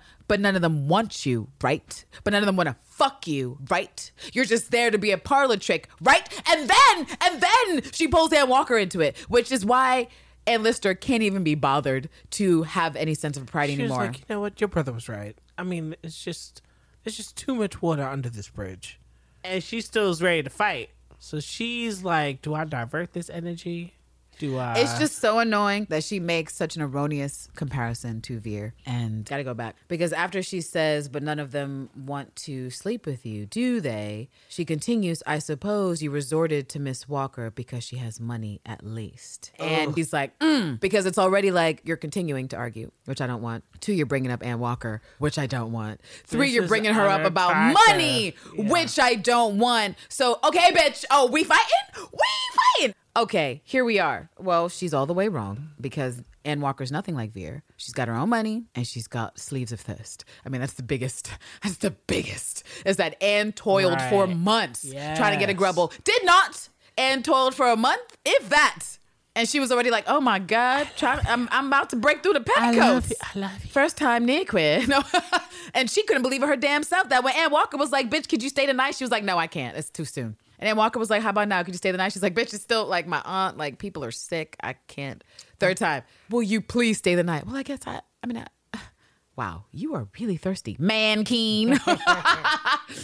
And also, here's the thing too that I think is actually really sort of dark, is that, but it's I'm gonna go with it for now. Is that I wonder if one must consider Mariana's shame as it relates to Anne Lister because it's there.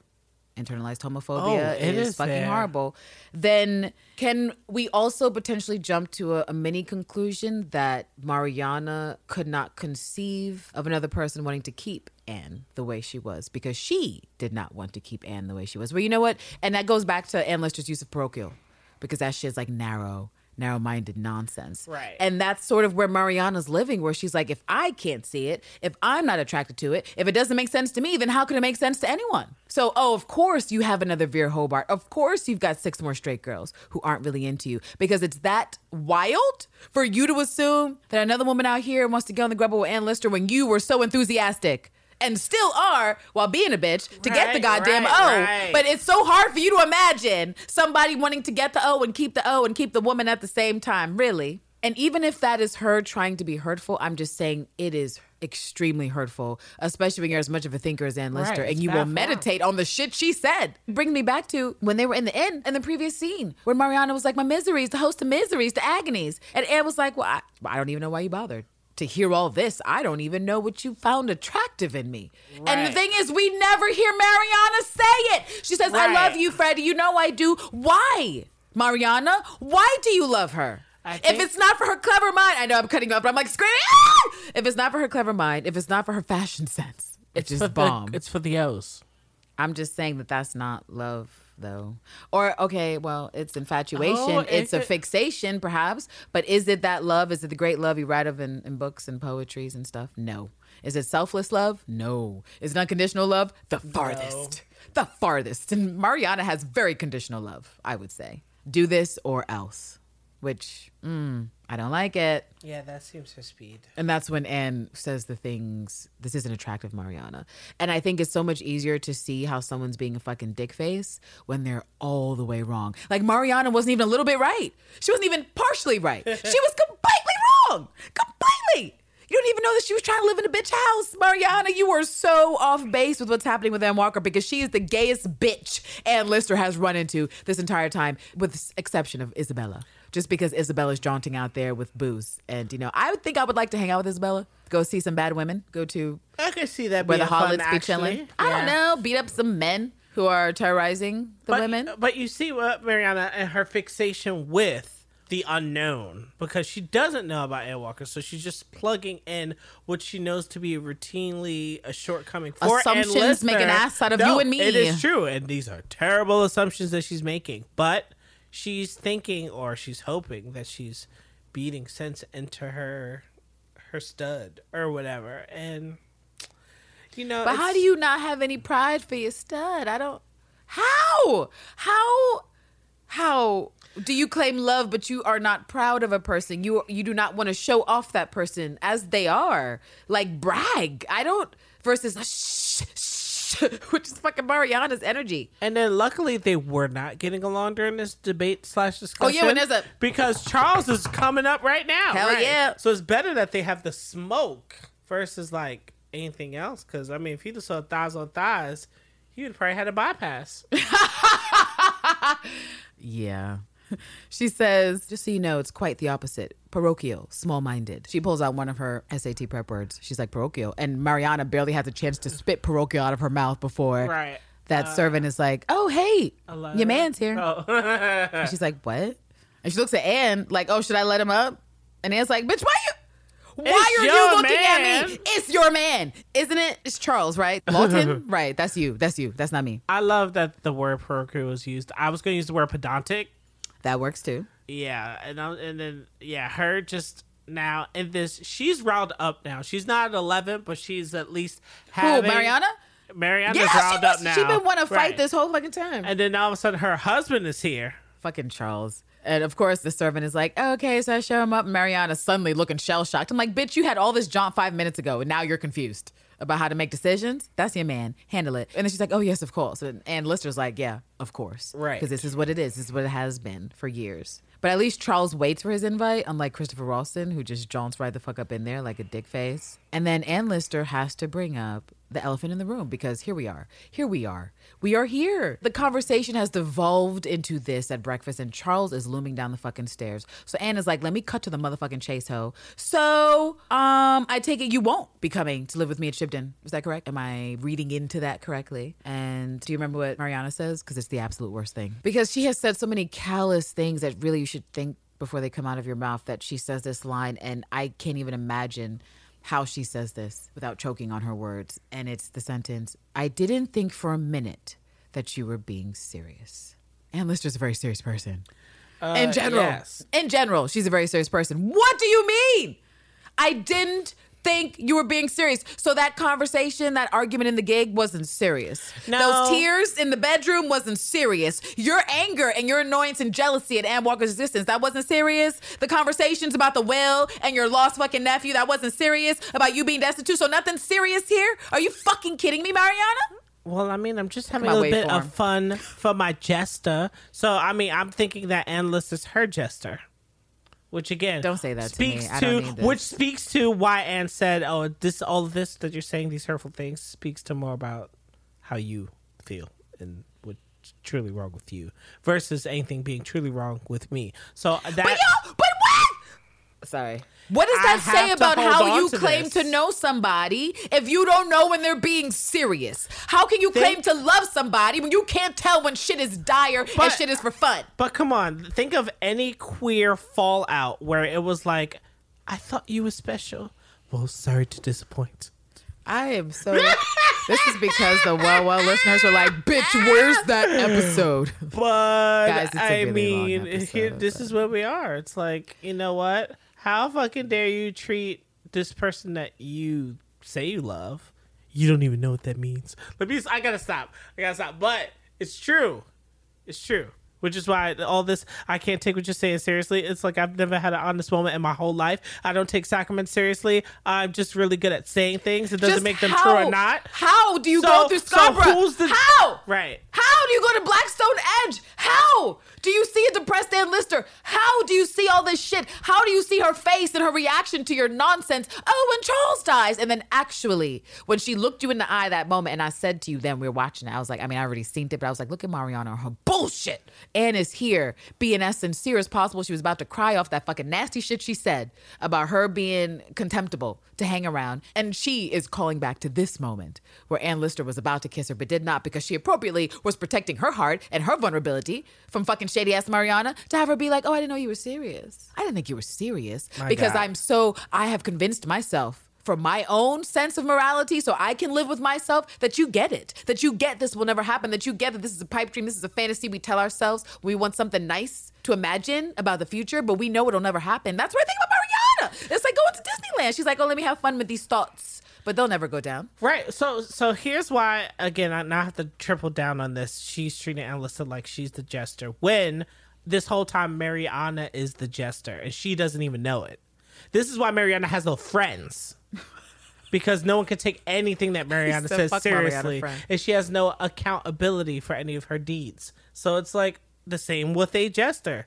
That's why they're kept around, and even the minors, uh, court circles where it's like, okay, I was amused. This was fun. I'm done with it. I'm done with you. And then I don't have to worry about committing to seeing you really ever again because I mean, you're not serious. And if I don't need the pick me up or the laughter, then I don't need to see you. See, I can get down with what you're saying about pick me up because I actually think that that plays a part into it. I think that as depressing as it is to know what Mariana likely did not think was possible for herself, and I feel like maybe I said this part of this or something like this in part two, I think it would have been nearly impossible for her to let go of a person who made her feel as good about herself as Ann Lister, as good about her body, as good about her mind, as good about her character. Clearly, she's not gonna get that shit from Charles. She's gonna get that smoke from Charles, not any compliments, especially once he found a letter.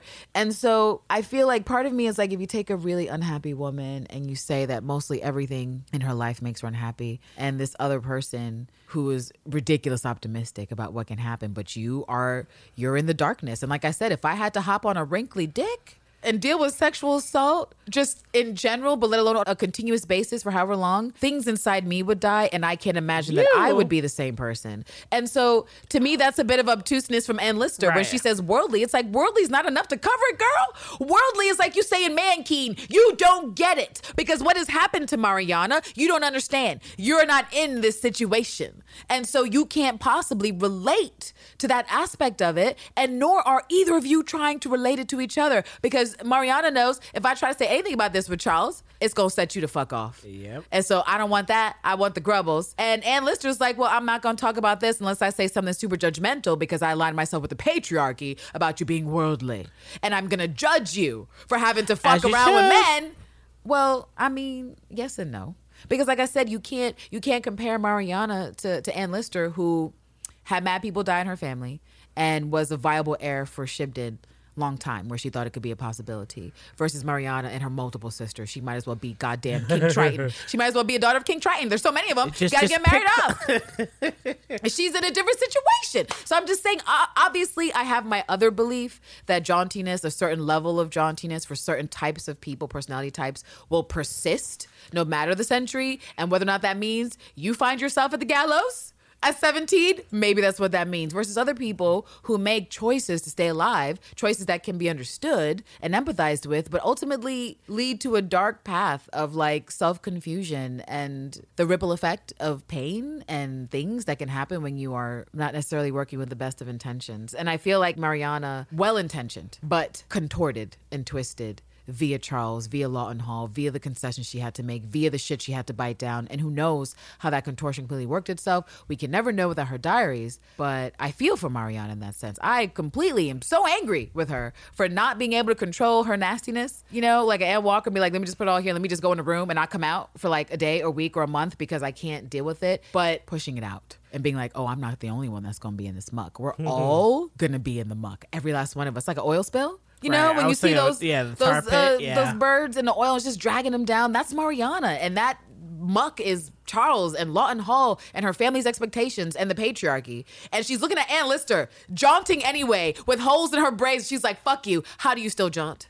Instead of admiring that, I'm resenting it, and I would like you to be in the muck with me. So how can I do that? Lord, Lord, Lord. And then what happened? And then what happened? I mean, essentially, Ann Lister's face is like, of course I was being serious. The fuck? It's only been 20 years, ho. I mean, I don't know. And because Mariana is still being her petty self, she's like, well, if that's the case, then why didn't you focus 100% of your motherfucking attention on, well, me while you were here? Like I expect.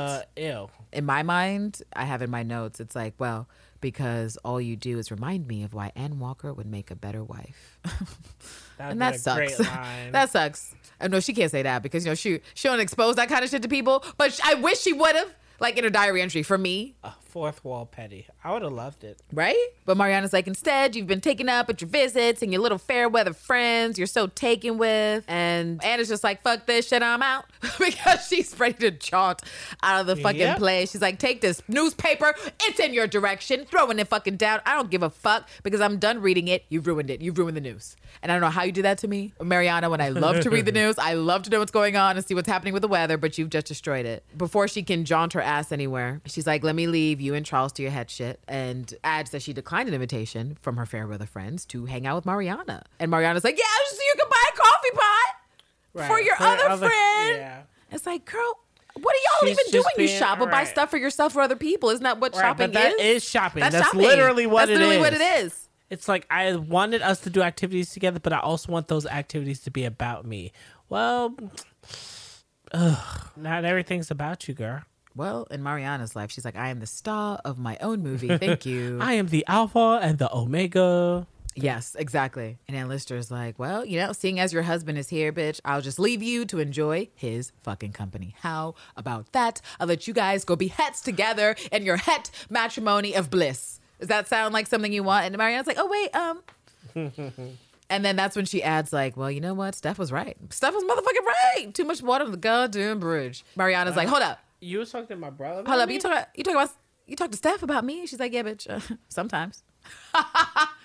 And then when she put two and two together about what her brother does for a living, she's like, oh, Well, she's like, when did you, when did you talk to him about this? And Anne is just like, oh, uh, she doesn't Right. say shit. And she's like, oh, oh, when you took him to see a funny little friend. And every time Fighting Mariana says that. I'm ready to fight. yes. I'm ready to lay down arms. I'm ready to pick up my sword. I'm ready to duel to the death We for Anne Walker's legacy for her honor. Right. Because what? And I think that's why Ann Lister basically growls in Mariana's face because it's not only the fact that she's being mean. You know what I mean? Like it's unnecessarily mean, and that's not a good character trait. But two, it's mean against someone that Ann Lister obviously cares for. Yes. Even if you think they're broken up, even if you think it's all off and she's telling the truth there and there's no hope for it, why? Why would you denigrate someone that was making her cry a few days ago? And then, and then she's a hater of Halifax. She might as well have called Ann Walker an invalid, as far as I'm concerned, because that friend. What was that mocking tone, Mariana? I know what that was. That was you hearing rumors and going with the rumors and Right. then trying to do something to tear down Ann Lister via Ann Walker's mental health issues. Excuse me. That is some trifling ass shit. Of all the shit Mariana did, I have no space for that because I'm like, Mariana, that is not nice. That is just fucking mean. And there's no way to explain away that meanness Nope. except that you want to be callous and horrible to Ann Lister and by extension, Ann Walker. It was a poor move on her part. It was very unattractive. It was It was the bitchiest thing she did whole episode. She did a lot of bitchy fucking things. And Ann Lister says, I mean, besides me screaming at the screen, oh, we fight Mariana! Ann Lister gets right in her fucking face. And she's just like, you know what, Mariana? Sometimes it feels like I barely know you. And in that moment, it's gotta be right. Because anything you thought about that bitch that was nice Right. and warm and sweet, it was not it's there. gone. She was a bully. She was a jerk. And why? Why? And against another woman? Like in this patriarchal bullshit? Oh, I'm so mad at Mariana for that. I I I won't get over it. Every replay, I scream every single time. Your funny little friend. The way she makes her face, the way she says the sound. And I'm just thankful that Sally wrote Ann Lister responding like a reflex. right. Like she has been the entire time in Halifax. Basically, Ann Lister is thoroughly disgusted with Mariana at this point, and she fucking should be. Yeah, I see her definitely looking for the exit. She didn't even have to because Charles motherfucking opens the door like, hey, hey ho, bitches. What's going on up here? And I kind of love how quickly Anne jumps into the propriety and the bullshit because she's not going to let anything show period with Mariana. Although Mariana probably had it all over her face that some shit was going on. And was like, oh, hey, Charles. Hey, how was the funeral? Hey, how's the mother? Hey, you know, oh, no, no, no, never mind me. Oh, did you get a room? Did you get a room? Did you book a room? Because he says some shit like that, like, oh, I just want to let you know I'm here early and I booked two rooms, which is interesting because you know that's how they do things. Lucy and Ricardo style, where we are in two beds in two different rooms. He's like, so I booked two for our usual arrangements, but you know, maybe you want to stay here with Miss Lister. And she kind of gives Anna a look, and Anna's like, girl, this not, Right. Like this not me. It's not. This is not for me to decide. Matter of fact, I'm gonna decide right now by just leaving. Yep, Excuse me. I'll leave you to right consult. Yeah. and fucking Charles when he's like, "Oh, I didn't want to interrupt," and Anna's like, "You're good. You're good. Interrupt. Interrupt all you need." And it's basically like, "I don't have time for these hat games, so I've got to go jaunt. I'll leave you all to it." And then closes the door, hard as fuck. Right. A I nice good like, slam. Mariana there jumps like, "Oh shit." That's how you close a chapter. That's how you motherfucking close a chapter. Let's stop it here. I'm sorry. I was looking at my notes for Ann Walker, and um, Yeah, that's that's gonna have to be its own chapter. Actually, now that I'm thinking about it. right, I, yeah, that's what I was So like. guys, it looks like we made it through to the slammed door. We're slamming the door on this intermission. Uh, No, we're slamming the door on this, is, uh, chapter. this is not, and it's not We- intermission. Yeah, it's this is a- gonna be a, a brandy a- No, what uh, the fuck? give me a second. Lori, you see, you hear this motherfucker? Give me a this is a bourbon whiskey, a Kentucky straight bourbon whiskey intermission. Okay.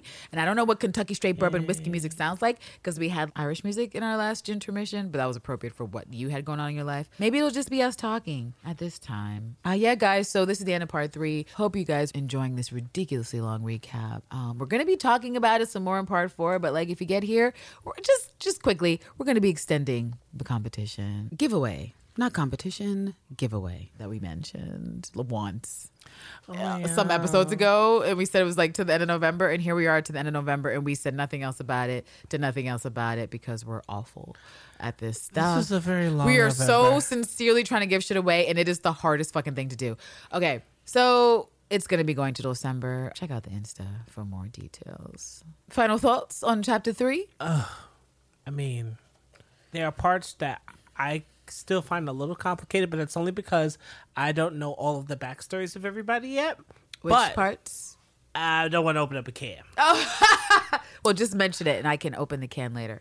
Okay. Um just the way No, literally it's it's I don't want to say it's the clown makeup thing. Like you know that you know how Yeah, I know I do. Yeah, so Crown makeup. I don't see I hope that this is Ann Lister going, Oh, let me take this shit off my face and let me get out of here because this whole time I thought me and you were you know, so every Thought we time, so every time I told you that I wanted you to come to Shibden to stay with me, you all you saw She thought they were right ride or die. Right. Like Ann Lister said earlier in the episode, like, oh, you know, Mary, I would do anything in the world I could for you. I do not get that vibe from Mariana. Right, because again, what's a sacrament? Right. What's a sacrament? What's You a can't king keep to No, god? you had that hot take. What's take. a god you had that hot take. It's a good ass hot take. Right. It's a great ass hot take. The sacrament means nothing to Mariana. It couldn't possibly because she's kept it for no one. You are I that that's a hot take that I agree with 100. percent Ugh, and I already know this isn't the last of her, which is making me very frustrated. So The last what? the last of Mariana, like I already know. That Oh this is wow. not the Uh, last no comment. I right. I, I, know you can't. I No. won't. okay, Oh, so uh, Lord, Lord, Lord, Lord. Those, those are my hovering thoughts. Well, guys, I certainly can't wait to get into more stuff, especially as we're rearing the end of the season. Well, certainly the end of the season is a long time gone, but us, us ending the season only 18 million months later because we haven't really drawn from Jill Liddington's book Female Fortune because it generally focuses on the period of time where the Anne's right now and after where we are. So I'm excited to get into that and spend some time talking about Jill stuff. But yeah, guys, as usual, thank you for joining us and stuff. I'm sorry, I Yes, had be a on the brain fart. lookout. Right, be on the lookout fart. for the home stretch of episode sevens. Why have you brought that? And then, um, you already know that after every episode, there's a historical nightcap. Which And Who knows what the fuck? man, oh man, Oh man. Because I will be going through the odyssey of entries because I really need people to understand where I'm coming from. I need for people to see where I'm coming from on Mariana's sex energy. I need for people to see where I'm coming from, where I feel like what Anne's energy does to meet Mariana's sex energy, how that affects them. Literally, you can see the entries in yourself where Anne is saying some shit and she seems pretty serious about it. And then she literally goes to Italy with Mariana and it is a fucking switch. And I feel like a lot of us can relate to that. Certainly not everyone, but a lot of us know what that is. To um sometimes you just need a win. Grubble's like heroin, you know, you just well, you make poor decisions. you do it anyway. And guys, I've not done heroin, I'm just saying. Any narcotic that will take you down.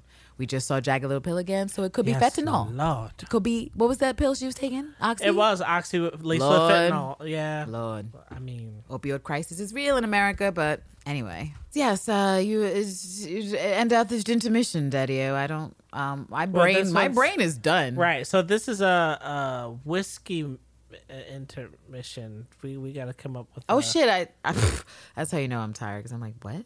Whis- uh, whiskey wind down or something. I Whisker don't mint, know. whisker mission. That right. doesn't. That's not right. it's right. A, it's a something. whisker mission. That sounds like something a cat would say. Whisker mission. okay, that's how you know it's late. Let's go. Let's go. Candace is making jokes, laughing to herself. So, uh, will this be independent of the home stretch, or will this be, be merged together? Because if it's not merged together, then we can sort of outro, outro, and then tell we didn't people- outro the other ones. We didn't. You're right. You know Uh, what? let's- We'll just we'll end it. let's just end it basically for now. That's that's all I have. no, no, I like that. So Okay. I guess while you're waiting for the final part, if they're not combined, you know, just take a quick look at some of the merch that's sitting in the store. Yeah, yeah, Um, if you're looking to support uh, Lexa and, and Susan's uh, Memorial Foundation, you can do so at their uh, website. Or Buy all this stuff. buy all the stuff, and then um, you could also pick up the uh, Go On Fearlessly stuff because all of that pers- all of those proceeds go directly to the to foundation. So jaunt around with Ann and Walker's words on your ball day, because why not? You know what I'm saying? Uh, we weren't joking when we said we ordered like one of everything. We're almost to one of everything. We're not there yet, but every day we're like, oh, this other thing, this, this, this, this, this. Mm-hmm. So we're excited to show you guys when it arrives. Which some of it apparently is Monday, which we are filming this on Turkey Day Eve. So that's just in a couple of days, y'all. It's a weekend, and then we will be jaunting on Instagram. All right, guys. I was about to do a different outro. That is, my brain has left. Let's fucking. Uh, let's do what we do for Goober Confessions. Is there anything else? Um, not That's Aunt to Mariana. Is there anything else, bitch? And Oh, Mariana's yeah. like, actually, she's like, And well, she slammed the door. excuse Too late. me. Right. my bride's here. Bye.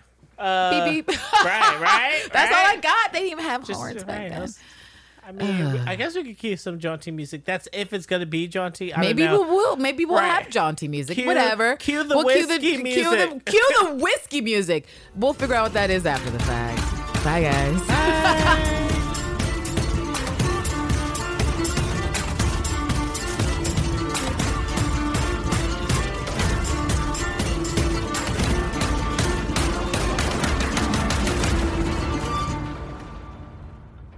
Regency era lesbians. Oh my God.